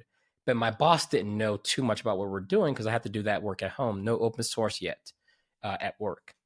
And so we get into the elevator, and then James is like, or my boss is like, hey, James, uh, this is Kelsey. And he started introducing us like, oh, I know Kelsey. We love what Kelsey's doing. All those open source commits. And my boss is like, what the hell? How do you know James? I'm looking at him like, I don't think you know who you got. So we go upstairs, we get to the top floor, we go into one of the fancy media rooms, you know, all the glass is circling and there's a big monitor. And then my boss was like, hey, how about you guys show James how we're using Puppet and he can give us some pointers and feedback on how we can do it better. And I was like, sure, why not? So I was like, all right, James, let me show you. So the way all people start is through Jira. You open a ticket. Uh, our R P Ms are automatically signed. If you want to sign an R P M, you open this type of ticket and your G P G is already in the background. And I'm doing all of this automation. I was like, you can deploy anywhere you want behind the scenes. Bamboo is driving the Puppet deployments, taking the reports and attaching them to everything. So James is like, I have nothing to say other than, oh my God, this is like super advanced, next level, like the level of integration. The way you all are doing things is like, you're at the top of your game. And then I remember um, getting the invitation to speak at PuppetConf. And so my boss is like, you know, I even drove James to the airport because they're going to try to put him in a cab. I was like, nah, we ain't going to let James Turnbull take a cab to the airport. I'll drive you. So I'm having a conversation with him, getting to know him. And uh, I remember he told me something like, my boss was like, hey, don't be stealing my people. So I dropped him off at the airport. And a couple months later, I get this invitation to speak at PuppetConf in Portland, Oregon. So I go, and this is my first like real conference talk. Everything else had been local meetups. And I didn't know how I was supposed to present. And I remember putting a little, a few jokes in there. And that was my first like live demo. I just didn't know how it was supposed to go. So I just wanted to just to be stellar. And I remember I'm on that keynote stage. It's a single track conference. And I remember all the people that I saw from Puppet Labs, the people, because I got to visit the office while I was in town. And I remember some of these people from the open source commits, but I'd never seen their faces before. So they're all in the front row and Puppet is booming. This this little auditorium theater is full. And I'm rocking, I'm feeling good on stage. And I'm just watching everybody, including the founder of Puppet, Luke Knies, in the audience. They're just watching. And little did I know, that was my interview. I was essentially interviewing. They knew I had the coding skills because I'd already did my commits. And they were just watching how I was kind of talking about this very new feature in Puppet that was obscure. And most people didn't know how to extend Puppet using this low level uh, extension point. And my whole talk was about it. And it made people laugh. It made people understand why it was there and then how to actually use it. And then I remember having a meeting with Luke Knies before going back to the airport. We were at the Lovejoy Bakery. And he would just tell me about what the role could be, how it's going to be very different than working corporate, the open source interactions. And I remember getting back to work and my boss had gave me a raise. All right. It's like, I'm back to work and he called me into the office. And I really love this about working at the company's Total Systems. They did a good job by their people. This is a place where people work for twenty years and thirty years kind of deal. And so I came into the office, you know, you don't know if you're in trouble. You don't know if you're like, what'd you, what'd I do? Come on, I didn't do anything. I was gone. And he came in and I remember he handed me this, like, you're getting a like a, a little bonus and a raise. And he shook my hand. And I just felt like, wow, like, okay, you see the work we're doing, because this is out of the blue. This is not during the normal promotion period. And uh, I told him, though, I appreciate this, but I'm quitting to go work for Puppet Labs. And he was not disappointed. He just said something like, I'm surprised it took this long. And I went to go work for Puppet Labs. So that job really matured me in so many ways of learning how to navigate a complex organization, financial services, regulations. By the time I left that place, there was no more of this, you can only wear jeans on Friday. We were allowed to use Macs instead of the corporate issue Windows boxes. And we learn how to embrace new technology, not out of fear, but out of like strategically thinking about making ourselves and our team better. And so I was able to leave a permanent culture change that exists today because I keep in touch with them. Wow. Wow. That's amazing. He must have known he was just trying to save you proactively. But at that point you were, and it was the right time for you to move too. How did you like working at Puppet and how long were you there? Because you're starting there now, what, two thousand eleven, two thousand twelve? Yeah, I was at Puppet for almost two years. And so I was working remote. And, you know, at some point they asked me to lead an engineering team. And so we're writing code. I'm doing some work around integrating the Puppet module system into Puppet Core itself. So you didn't have to download two tools. and we had to build our own package management. We had to build our own dependency graph, and I'm stretching myself technically as well, but I had some good people on the team. And so I really leveled up in like core software engineering. Like I had always been good at like making changes to open source projects, but taking on new challenges and all that C S stuff that I didn't get, I was in a crash course now. I had to learn about graph theory. I had to learn about all of these things and these algorithms that I missed out on. But luckily I had some people who were fairly helpful that would teach me these things. I would go ramp up and then be able to help with the implementations. And so a little bit of success there. One thing I enjoyed the most was our customers were also the community. So there was this like blurry line between someone using the software for free and someone using the software under their enterprise, giving us a paycheck. And I could just work in the open now. For the first time, all of my work was in the open. I can either do something on GitHub or the public change tracker. There was no difference between external and internal. So now I could actually blend those two parts of my life. And speaking was part of the job. When we would have a public con for, there was a DevOps days. As an engineer, it was cool for you to go speak at a conference and not have it count against you or have something you do in your free time. So I learned to learn, I learned a lot about what it's like learning in public and what it's like working with people you've never met before in real time. And that's where I really uh, solidified those skills. And then I guess in fourteen, you a new opportunity comes along. Is that CoreOS? What, what comes after Puppet? So here's the weird thing. I'm at Puppet Labs and I'm I'm I'm killing it. I'm doing I'm I'm this is the first time I jump on social media. I remember someone said, you need a Twitter account. So I, don't, I don't do Twitter. That's not me. And someone's like, no, you should open one because, you know, as we go out to these particular events or you're working on something, it'd be good to interact with folks. So I opened my Twitter account and learned how to really engage in terms of like social media. And I remember learning about containers while I was at Puppet, and Go comes out too when I was at Puppet. And I wanted to rewrite parts of Puppet or, you know, things like Factor, and there's other parts of Puppet that could benefit from a statically compiled language faster than Ruby and not have some of the problems we were seeing when we were on largely a Ruby-based stack. And so Docker's out, Golang is out, and I'm trying to introduce those technologies. And they were like, no, you're not allowed to use those technologies. And I'm sitting here, I was like, hey, hold on. We've been talking about helping other people embrace new technologies and even automate doing so. But now we're faced with a new technology. This container thing is disrupting configuration management. And it's almost like you couldn't even talk about it. The projects that I did write in Go, it kind of got shot down. Well, Go doesn't run on A I X at the time. And I was like, wow, so we're not going to do nothing unless it supports something that even I B M don't want to support. This is crazy. And I felt that I was now being shut out of innovation because we kind of had not invented here syndrome a little bit. And so I just became like, this is not it for me. Puppet is not the center of the world. There's other things happening and I would like to be a part of it. So when I left Puppet, I went to go work for a company called Monsoon Commerce, a little small, I wouldn't say startup, but they were a small software company right here in Portland. And they were looking for like a director, V P of engineering. And I remember when I joined, they were having all kind of outages. They had Ruby. They were trying Node.js, lots of Java. And I remember looking at the stack and like, this is a really good situation for Go, like authentically. And they were looking at microservices. And I got a chance to actually write some code. We flipped a lot of things from all those other languages into Go. I created conf D there because we didn't need configuration management because I saw the light with containers. So I, I came up with conf D, open sourced it. And that engineering org started having fun again. It was it was like going back and with more clout and with more authority to bring fun back into the workplace.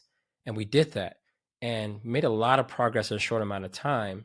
And that's when I spoke at GopherCon for the first time while I was working at Monsoon Commerce. And that was like maybe my third or fourth big conference, maybe my second, to be honest, outside of the Puppet events. And I remember sitting there with one of my coworkers from Monsoon Commerce, Billy Cleek. He's the guy that manages Vimgo now. So small world.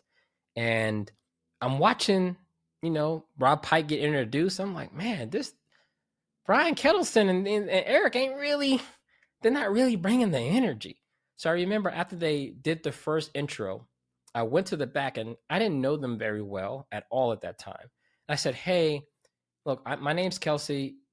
Maybe I can try to be the M C for the event and let's just see how it goes. And they were like, sure, go ahead. So they mic'd me up and I'm I'm scheduled to speak maybe third or fourth. And so I walk out and introduce myself to the Go audience. Hey, I'm Kelsey, just a guy in the community. And I just started having fun on stage. I'm super nervous. I've never emceed an event before. And I remember I introduced myself. And when I introduced myself, I kind of felt like I had made it. And I came out and I remember doing this talk at GopherCon where I was using the Go Present tool and I found out that you can run commands from the Go Present tool. And I had already started digging into CoreOS because we were making that transition and I was going to be starting working there soon. And so I remember booting a V M. I, I wrote a Pixie server in Go and I was managing, running the A P I calls through the slide deck. And I was booting V Ms from the slide deck. I remember Rob Pike and Robert Griesenmore and all those folks were in the front row just like, that's freaking amazing. Whatever you're doing right now, it was called Go for Sysadmins, I remember. And I was just showing all the stuff that you can do with the Go programming language, why it was better, and the live demos were just all on point. And then after that talk, I realized that I'm pretty good at this technical communication thing as well. I was lucky enough to be there, and I remember you jumping on stage and, and doing that. I mean, that was amazing. I didn't realize that you didn't have a lot of experience. I mean, you walked, you looked like a natural up there. I figured they, they put you up there because, this, you know, this is what you did. No, they took a chance on me, man, and, and I really appreciate that they did that because that really kind of gave me a lot of authenticity in that in that Go community. And I met all these other people like Derek Colson and all these folks. And I remember Derek was like, you just raised the bar from here on out. All presentations now must be at that level or better. And I don't know, I just kind of felt like I got that final piece of confidence from all these other people that I respected. You know, one thing that's also interesting, I remember we were in Denver at the same time RailsConf or one of the Ruby events was going on. Because I remember, I guess we were like having a good time. And people were tweeting like how awesome the event was. And I remember people leaving the other event, coming in. I think Matt, what's his name? I forget his name. Matt Aminetti. Yeah, like Matt he showed Aminetti. Up. He was like, Katrina. What the hell's going on? I think Katrina Yeah, they're like, what the hell's going on? We're seeing like you guys having all this fun over here. So they literally left the other conference. And they came to GopherCon. They were all posted on the back wall. And it was just like, yo. And it was just amazing. And I just fed off of that energy. Go is the real first community I've really participated in. So I remember everybody saying, all these people are coming from Ruby. Like, what's going on? And I didn't know any of these names, but I, I knew everybody was excited about that. Yeah, I, I, that's amazing. Now, I think I heard you say at that point at GopherCon fourteen, you already were engaged with CoreOS, or you were going to, I mean, what, what's the story behind that? Because it sounds like you're doing some pretty good stuff at or Monsoon, right? So, so what makes this jump now into CoreOS? I mean, when I just saw CoreOS, I mean, we're I was evaluating it to bring it into Monsoon Commerce. And I was just like, this is it. You know, you got this container optimized O S. It's very minimal. Actually, that was the reason why I had to write CompD because I couldn't install Ruby easily on CoreOS. Like there was no Ruby interpreter. Running it from a container was kind of weird. I was like, if I just go with this Go thing, I don't need any O S dependencies. I can just use CompD to do the heavy lifting and I'm good. So it was like the perfect match for that.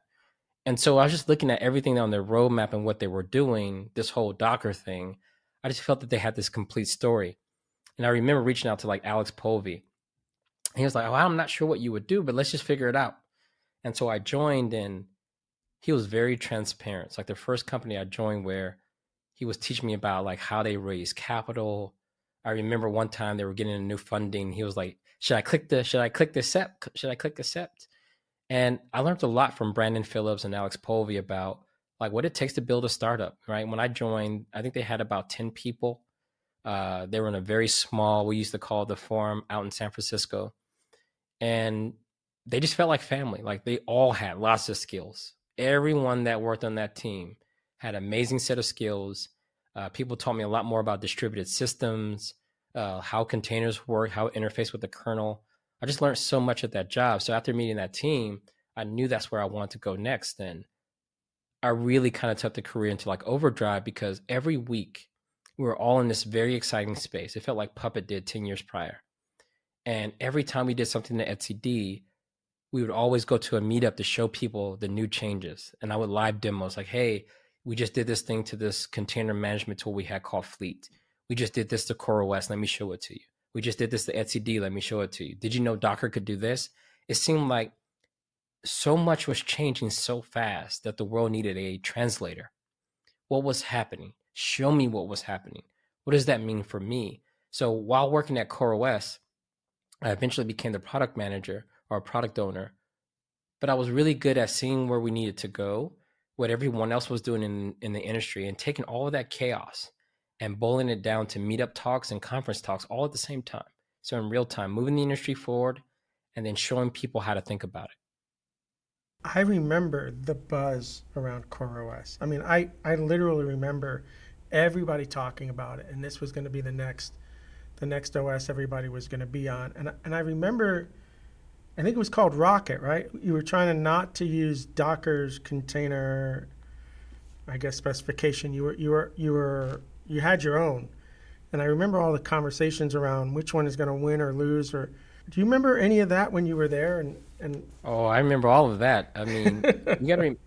So I mean, I mean, Docker gets popular, rightfully so, right? They built a tool that really resonated with developers, and honestly, developers were coming from a place where people were asking them to run things like VirtualBox and Vagrant, spinning up a bunch of V Ms just to do effectively what Docker was doing.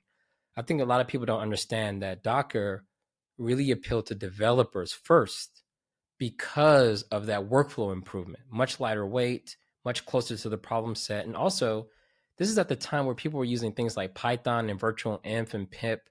Ruby had R V M. It was just really complicated to even package an application. So Docker also solved the build problem as well. Um, so you take all of that, so then the developers are moving forward, but what what for the operators? What do you do for the O S? And I remember Alex Povey had a really good vision around, he wanted to secure the entire internet, you know, the big, bold Y C Combinator statements.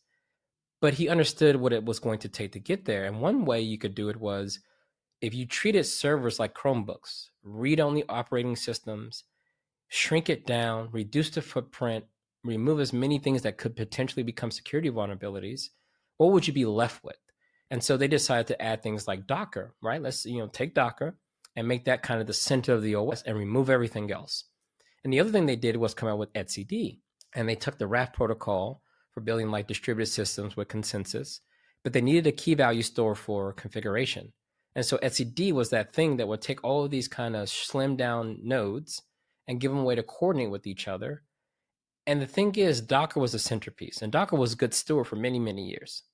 But then something got weird because Docker wanted to move up market. Instead of just being this container runtime that was embedded in CoreOS or, you know, being used by the Mesos community, they wanted to also be the orchestrator. So they came out with Swarm. And something weird happened. This Lego block, this building block that everyone would base their container runtimes on, started to do things like they bought a startup that was doing networking. And so then you had this default networking thing inside of Docker. Then they came up with Docker Swarm. And so lots of people felt that Docker was going in a direction that was incompatible with being this small building block.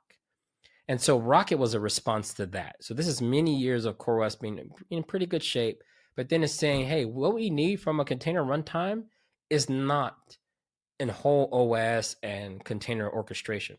We just need a clean building block. And that building block wasn't complete. There was still work to do at that level, that people felt like the attention was being diverted somewhere else.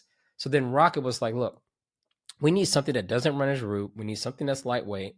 And so they decided to build a container runtime off of System D, the other convert controversial project at the time, because System D was taking over the user land, right? Everything was being rolled into System D, everything. And then it gained container management capabilities similar to Docker. So then we looked at that and said, well, if already in that direction, we might as well just layer a small bit of automation around it. And then you got Rocket.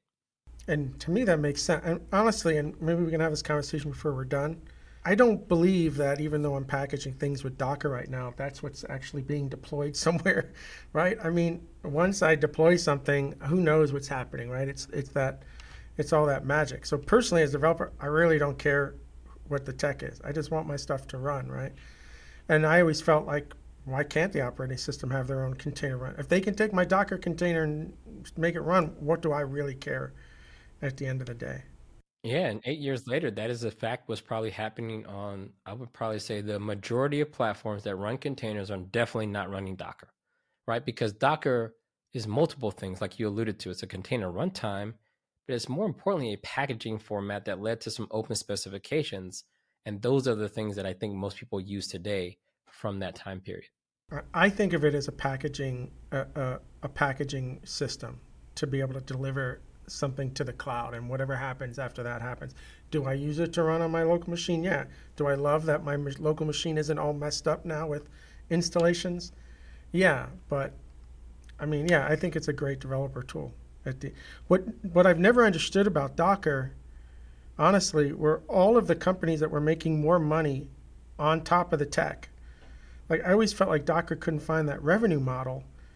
And that always scared me a little bit, to be honest with you. And building a company on top of Docker scared me, because I know it's open source and all that, but like if they disappeared overnight, wh- what did that mean for your business that was so heavily dependent? I I don't want to be making more money, I think, than the tech that I'm sitting on. Well, I mean, that's very common with infrastructure, right? I'm pretty sure U P S makes more money than uh, the Department of Transportation in terms of profit margin. And so I think what people did was kind of delegate that part of the stack to Docker, because I think people knew once the pattern was clear, and most of us have seen the code base already, that if need be, anyone like Red Hat could take over and just make it free. You know, right? So I think the really thing was Docker's doing a good job of it. They may charge people for registries or whatever, and that's fair. No one wanted to go in that territory. And they were not dealing with orchestration, which I think everyone else believed that's where the money was going to be. So there was really no big fight, honestly, at that layer until there started to get a little bit cloudy there. So I think people knew what to do if Docker were not to make it. Everyone kind of knew. Like, for example, like if Golang, for example, Google didn't want to deal with it anymore. I think most people know that they could take that language if they wanted to see it continue. There's probably enough people outside of Google who can keep Go going forward. And I think that's the real thing that makes us confident in open source, not necessarily the one company behind it being around forever. No, I think that's totally fair. I think if Google didn't want it, um, the people that are managing it now would still. I mean, look, Tailscale has their own fork, and they're making, I remember on Twitter just last week, somebody complaining to one of the devs at Tailscale, like, why are you doing this? And they was like, because we can, because we have the know-how, and this is what we need. And I actually, yeah, I have, have no, an all-star team over there. Yeah, right. Like the guys that worked on it, and, and I have no problem with what they're doing. I mean, they're not really forking it for to hurt the Go ecosystem. They're doing it because they need that support in their product. So yeah, I you know when when I look back on it now, I'm obviously right. I mean, nobody's going to let that tech die. It's become too important. I was shocked when I saw CoreOS, I B M buy I B M, right? Red Hat bought CoreOS. I was shocked when I saw that. How did you feel when you realized that was going to be happening? Did you go work at Red Hat at that point, or were you out already? I don't remember. So I left already, because when I was at CoreOS, I was traveling a lot. Before we were a Kubernetes company, you know, that wasn't an assured sure thing. So that became almost like a second job, is contributing to Kubernetes in the evenings and then talking about it. And then eventually they became one and the same thing, that CoreOS kind of pivoted towards a Kubernetes company. After about a year and a half, almost two years of that, I was like, what else do I want to do? What's next after this?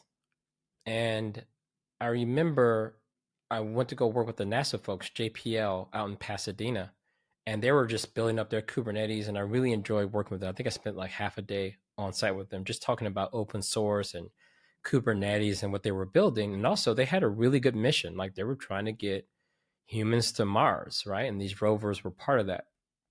And so I was like, well, maybe I'll just go work at at NASA, right? Like, I wanted something that had a human motivation tied to it as well. And don't get me wrong, CoreOS was a fantastic experience. It's like a big part of where I am today. But I was like, maybe it's time to go back. and just go work on some things and get to manage those teams. So I did. I interviewed at NASA and got the job to go run pretty much all the infrastructure over there in that lab and manage those teams. And I was preparing to move to Pasadena. We had it done. Done deal. And then the Google folks are like, hey, give us an opportunity. And so I was like, nah, I'm going to NASA. That's it. um, you know, the right numbers show up. And, you know, I'm convinced that the technology that I'm using comes from, from Google. There was no stretch of my own kind of imagination that I need to figure out how to align with Google, because from the community side and from the technology side, there was great alignment. And the only fear I had was being put in the box. I thought I was going to disappear. You know, you join a company with one hundred thousand plus employees, like, what am I going to do in that? Uh, and none of that stuff happened. I didn't get closed off in the box. I learned so many more things. I had a bigger industry impact. The stage was bigger. The challenges were bigger. And so I also got to grow. And so I've been there for six years. Yeah, I when I have, I've had friends from the time, I uh, say about two thousand thirteen till now, who joined Google. And then we go to a conference and I'm always looking at them like, you know, Google just walked in the room, right? And they look at me like, no. And I'm like, no, you don't understand. Google just walked in this room, especially if it's a Google technology like Go or something. I mean, that's a huge adjustment that you have to, you have to, the, the only other way I can describe it is when I joined a fraternity in university and somebody said to me, that in many situations now, it Bill didn't walk in the room. Sigma Pi just walked in the room. And so you're reflecting on Sigma Pi right now. If you do something dumb, everybody's going to say Sigma Pi did something dumb. And I've had to tell some of my friends, I go, Google just walked in the room and everybody's listening. So just be aware of that, right? And so you kind of can lose your identity, I think, when you join these big companies like a Google, if you're at a Google Tech, or if you're at Microsoft at a Microsoft, say, conference. I think I think there's one thing that helped prevent that in my case. Number one, Google was not and is not currently the number one cloud provider. So a lot of the work I was doing in Kubernetes is associated with Google Cloud. We were no, not number one. Even when it came to open source, Docker was number one. Swarm was had a trajectory of being number one, and Mesos was kind of the industry standard for large scale stuff. So there was a bit of a humbling, you know, kind of a situation going on when, when Google did walk in the room. They had a lot to learn when they walked in the room. Why are people here to listen to Docker and not us? Why are people here talking about Mesos and not Kubernetes? Go at that point, remember, people were still saying Go is a toy language. It's only good for X, Y, Z. It's never going to make it. Java has a bigger ecosystem, et cetera, et cetera. And so I think there was a lot of things at that time, at least the tech I was involved in, Google showing up, people wanted to know us like, okay, we respect their technical prowess, but these tools aren't number one. They're they're up and comers. We like that Google's behind it, but they're not number one. And so I think there was this delicate balance where you could walk in the room and yes, people would listen to you, but there was something to learn. So I'm gonna we got I'm gonna take ten more minutes of your time here, and I've got some. I want to ask you these questions um, because you're working at Google, you're working on on, on cloud. Um, I meet people who want to get into some of the roles that you're doing, right? Where you're you're on stage teaching, you're out helping customers, these types of things. But I think what happens sometimes, people who are taking these. Um, And you're doing much more than DevRel. So I, I don't want to put you in that box because you're doing so much more than that, okay? But I meet sometimes people in these roles and they don't understand that every employee has a responsibility at some level to either help generate revenue or reduce costs. But I don't, I don't like these ideas that I work at a company and they're paying me and I just have to show up every day. No, either your job is to generate revenue or it's to save costs to help grow revenue in that direction, right? And so is your role to help grow cloud, right? Because there's three big clouds out there, right? Everybody says Microsoft is the biggest cloud because they, they, they have the John Deeres of the world running there, right? And then maybe Amazon, and then I don't know what the numbers are anymore, and then, then kind of Google, right? So I have to imagine that you feel pressure all the time to try to help get Google to be number two or number one. Like, when you're preparing materials and you're out teaching and you're helping with engineering, I guess from the engineering side, they've already selected Google, but what has been your, has that been part of what you've had to do, help to grow cloud? And for those people who are looking at these roles, where their job is to help grow whatever that product is, can you kind of give insight in how you do that without looking like a salesperson? Because I point people to you, Kelsey. Like, Kelsey sells without selling. You gotta watch him. That that's that's what he's doing. Maybe talk about that. So you can remember how I entered my tech career. I'm an entrepreneur. The skills that I'm gaining are ones that I'm hoping people find valuable. And if they find them valuable, they will pay for them, because I gotta eat too. Right? My whole tech career started with that lens. I learned technologies that I can use to offer value.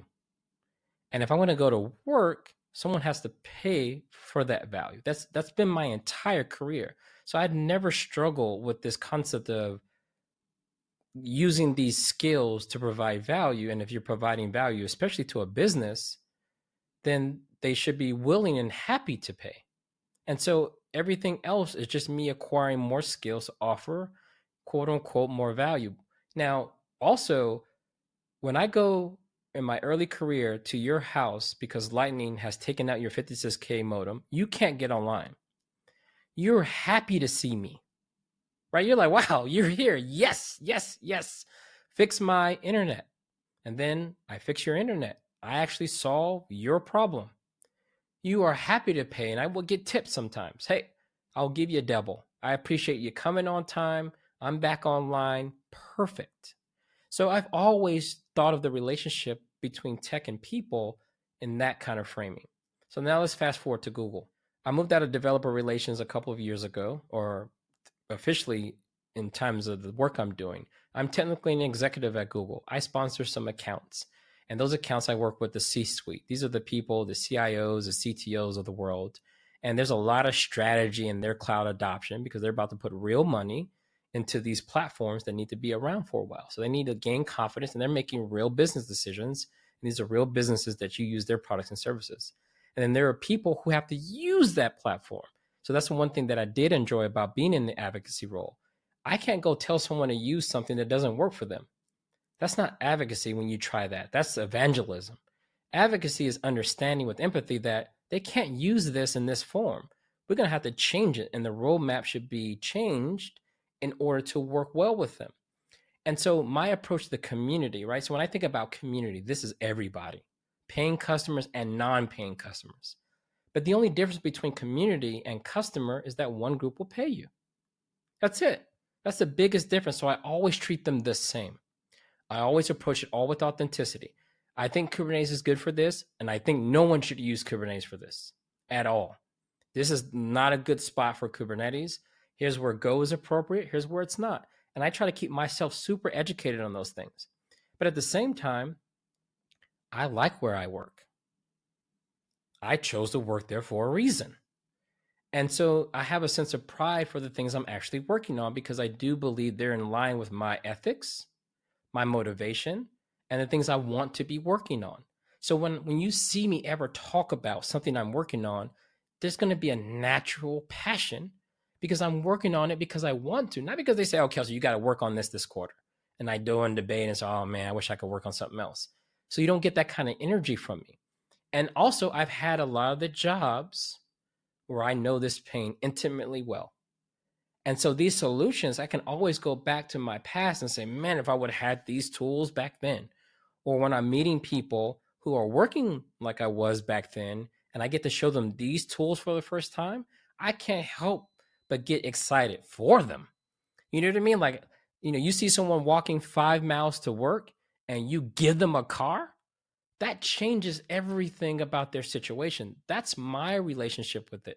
So do I believe that you should be contributing to the bottom line? Exactly. Like, what are they paying you to do?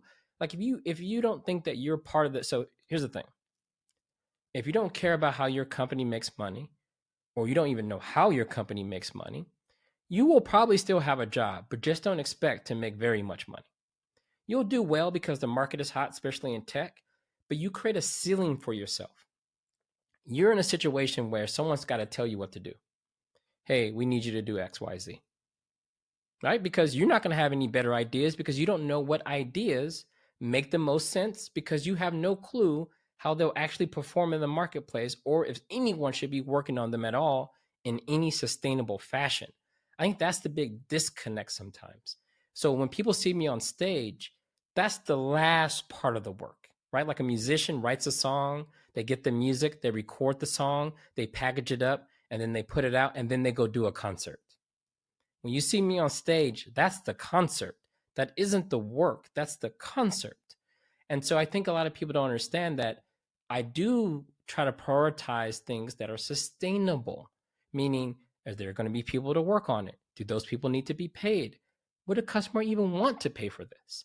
Does it add any value in the marketplace? So I've always, since my early days of starting my own business to every company I've worked with, I always was curious, how do we make money?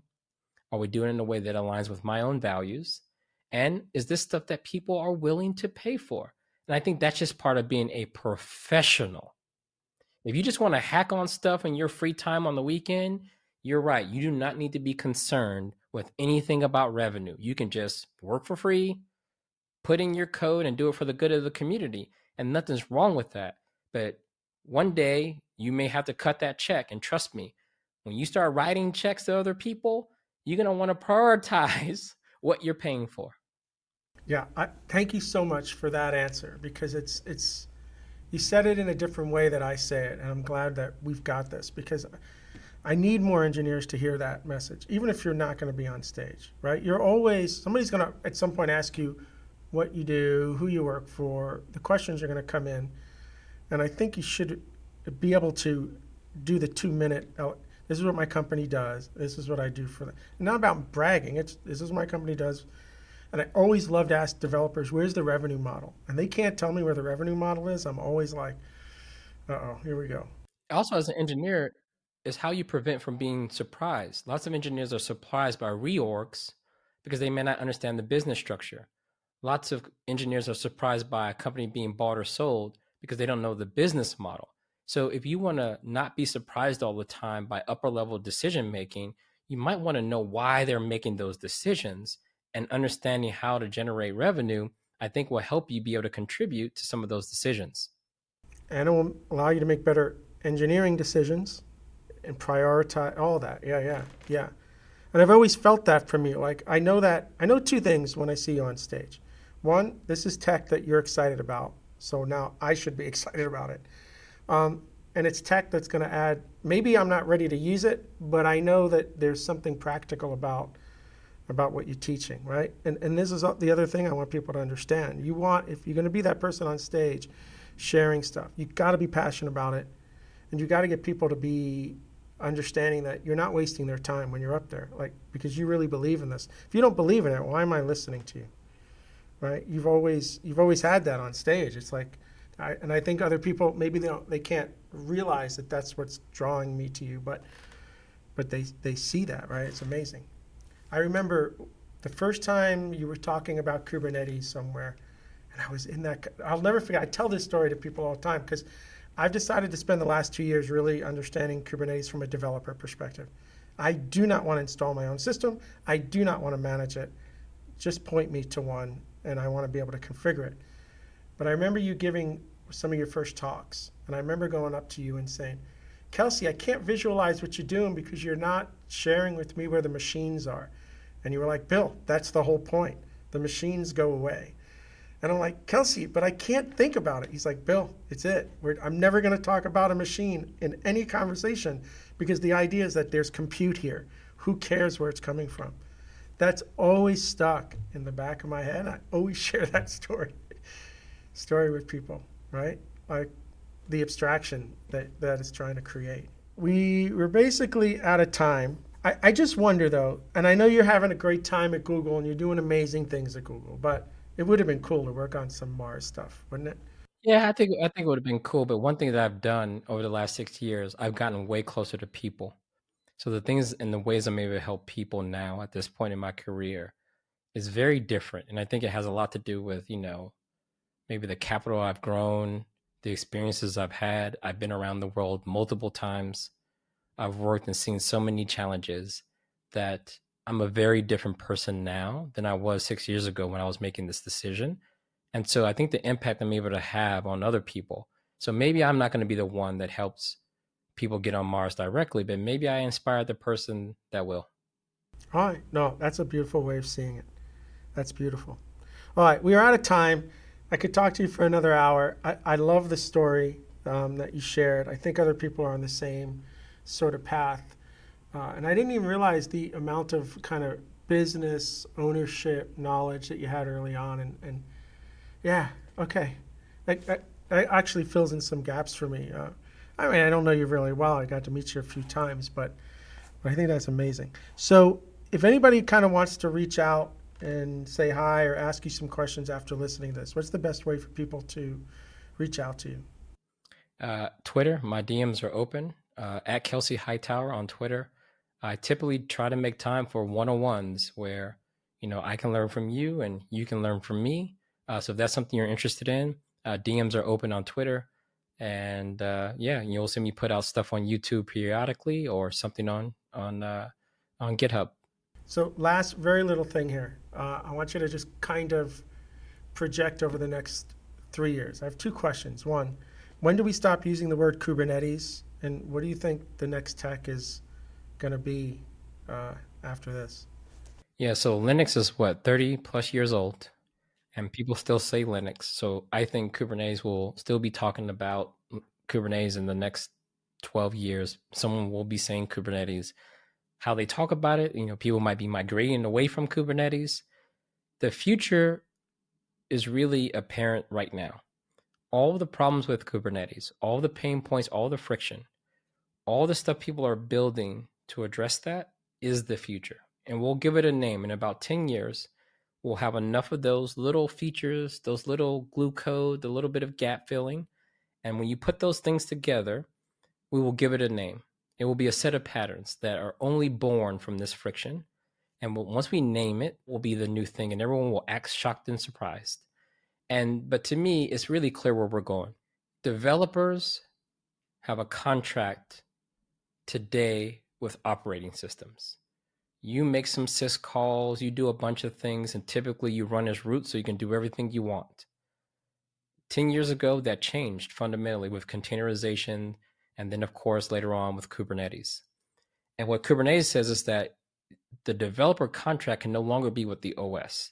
It should probably be with the infrastructure itself. So we're going to give you this container image. And at some point, you will be able to give your app to any system. And that thing will run it, whether you want it to be run globally or you want it to just run in a certain zone or region. And you will configure it to talk to different data sources. That's it. This whole MySQL and Postgres, those are just protocols. At some point, if we stay on the current trajectory where there's managed services and things like serverless, you can betcha that we'll just end up in a world where you give your application to some system, it will run it, and you configure that system, what data sources that you are willing to accept as input, and what data sources you want to connect to for output. That's it. And we go back full circle to computing will be data structures, and computation over those data structures. Right now, we went through a long zigzag to get back to kind of where we should have been the whole time. And it was probably necessary because now we're doing it in an industry standard way with open interfaces, and we have new development models to experiment in public, and the best ideas stick around and the other ones fade away over time. So utility compute is definitely in our future, and doesn't mean that all this stuff isn't important because that stuff will run underneath. It's just that less people will have to understand it in order to get value from it. Very, very last question, because we have to go. I think GraphQL is going to be the next D S L for everything. So when we talk about there's a data store there and there's a data store there, and forget about it's Postgres or S Q L, I think GraphQL is going to be that protocol. Do you have any opinions on, on that at all? Well, I think GraphQL works because today, because it solves a problem, right? The problem is the way we get queries doesn't match the way we store data. we had an A P I to deal with that, which was just generic S Q L, but it's fraught with problems, right? It's almost like a Turing complete language to have someone tell you, run this query and give me back random data. It's almost impossible to secure.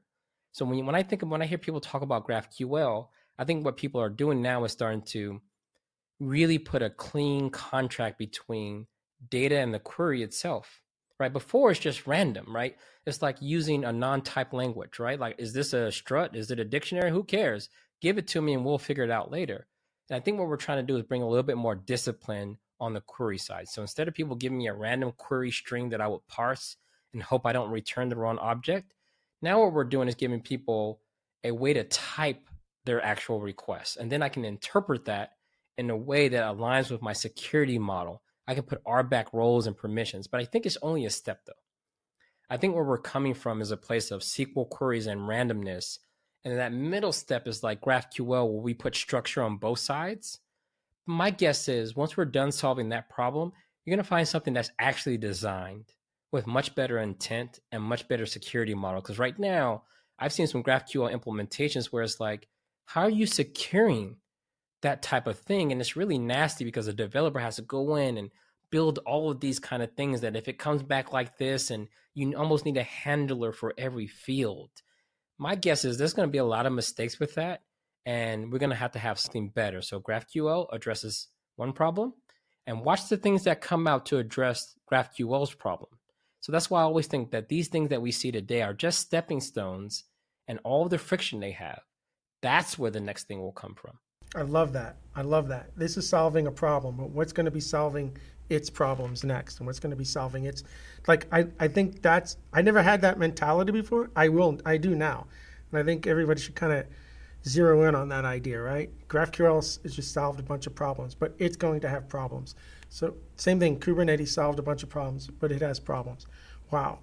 Okay, we are out of time. So Kelsey, thank you for spending all this time talking with us, talking about your, your history and uh, everything that you've kind of gone through and where you are in the industry. And thank you for being so accessible to everybody. I really appreciate it. Awesome. Thanks for having me.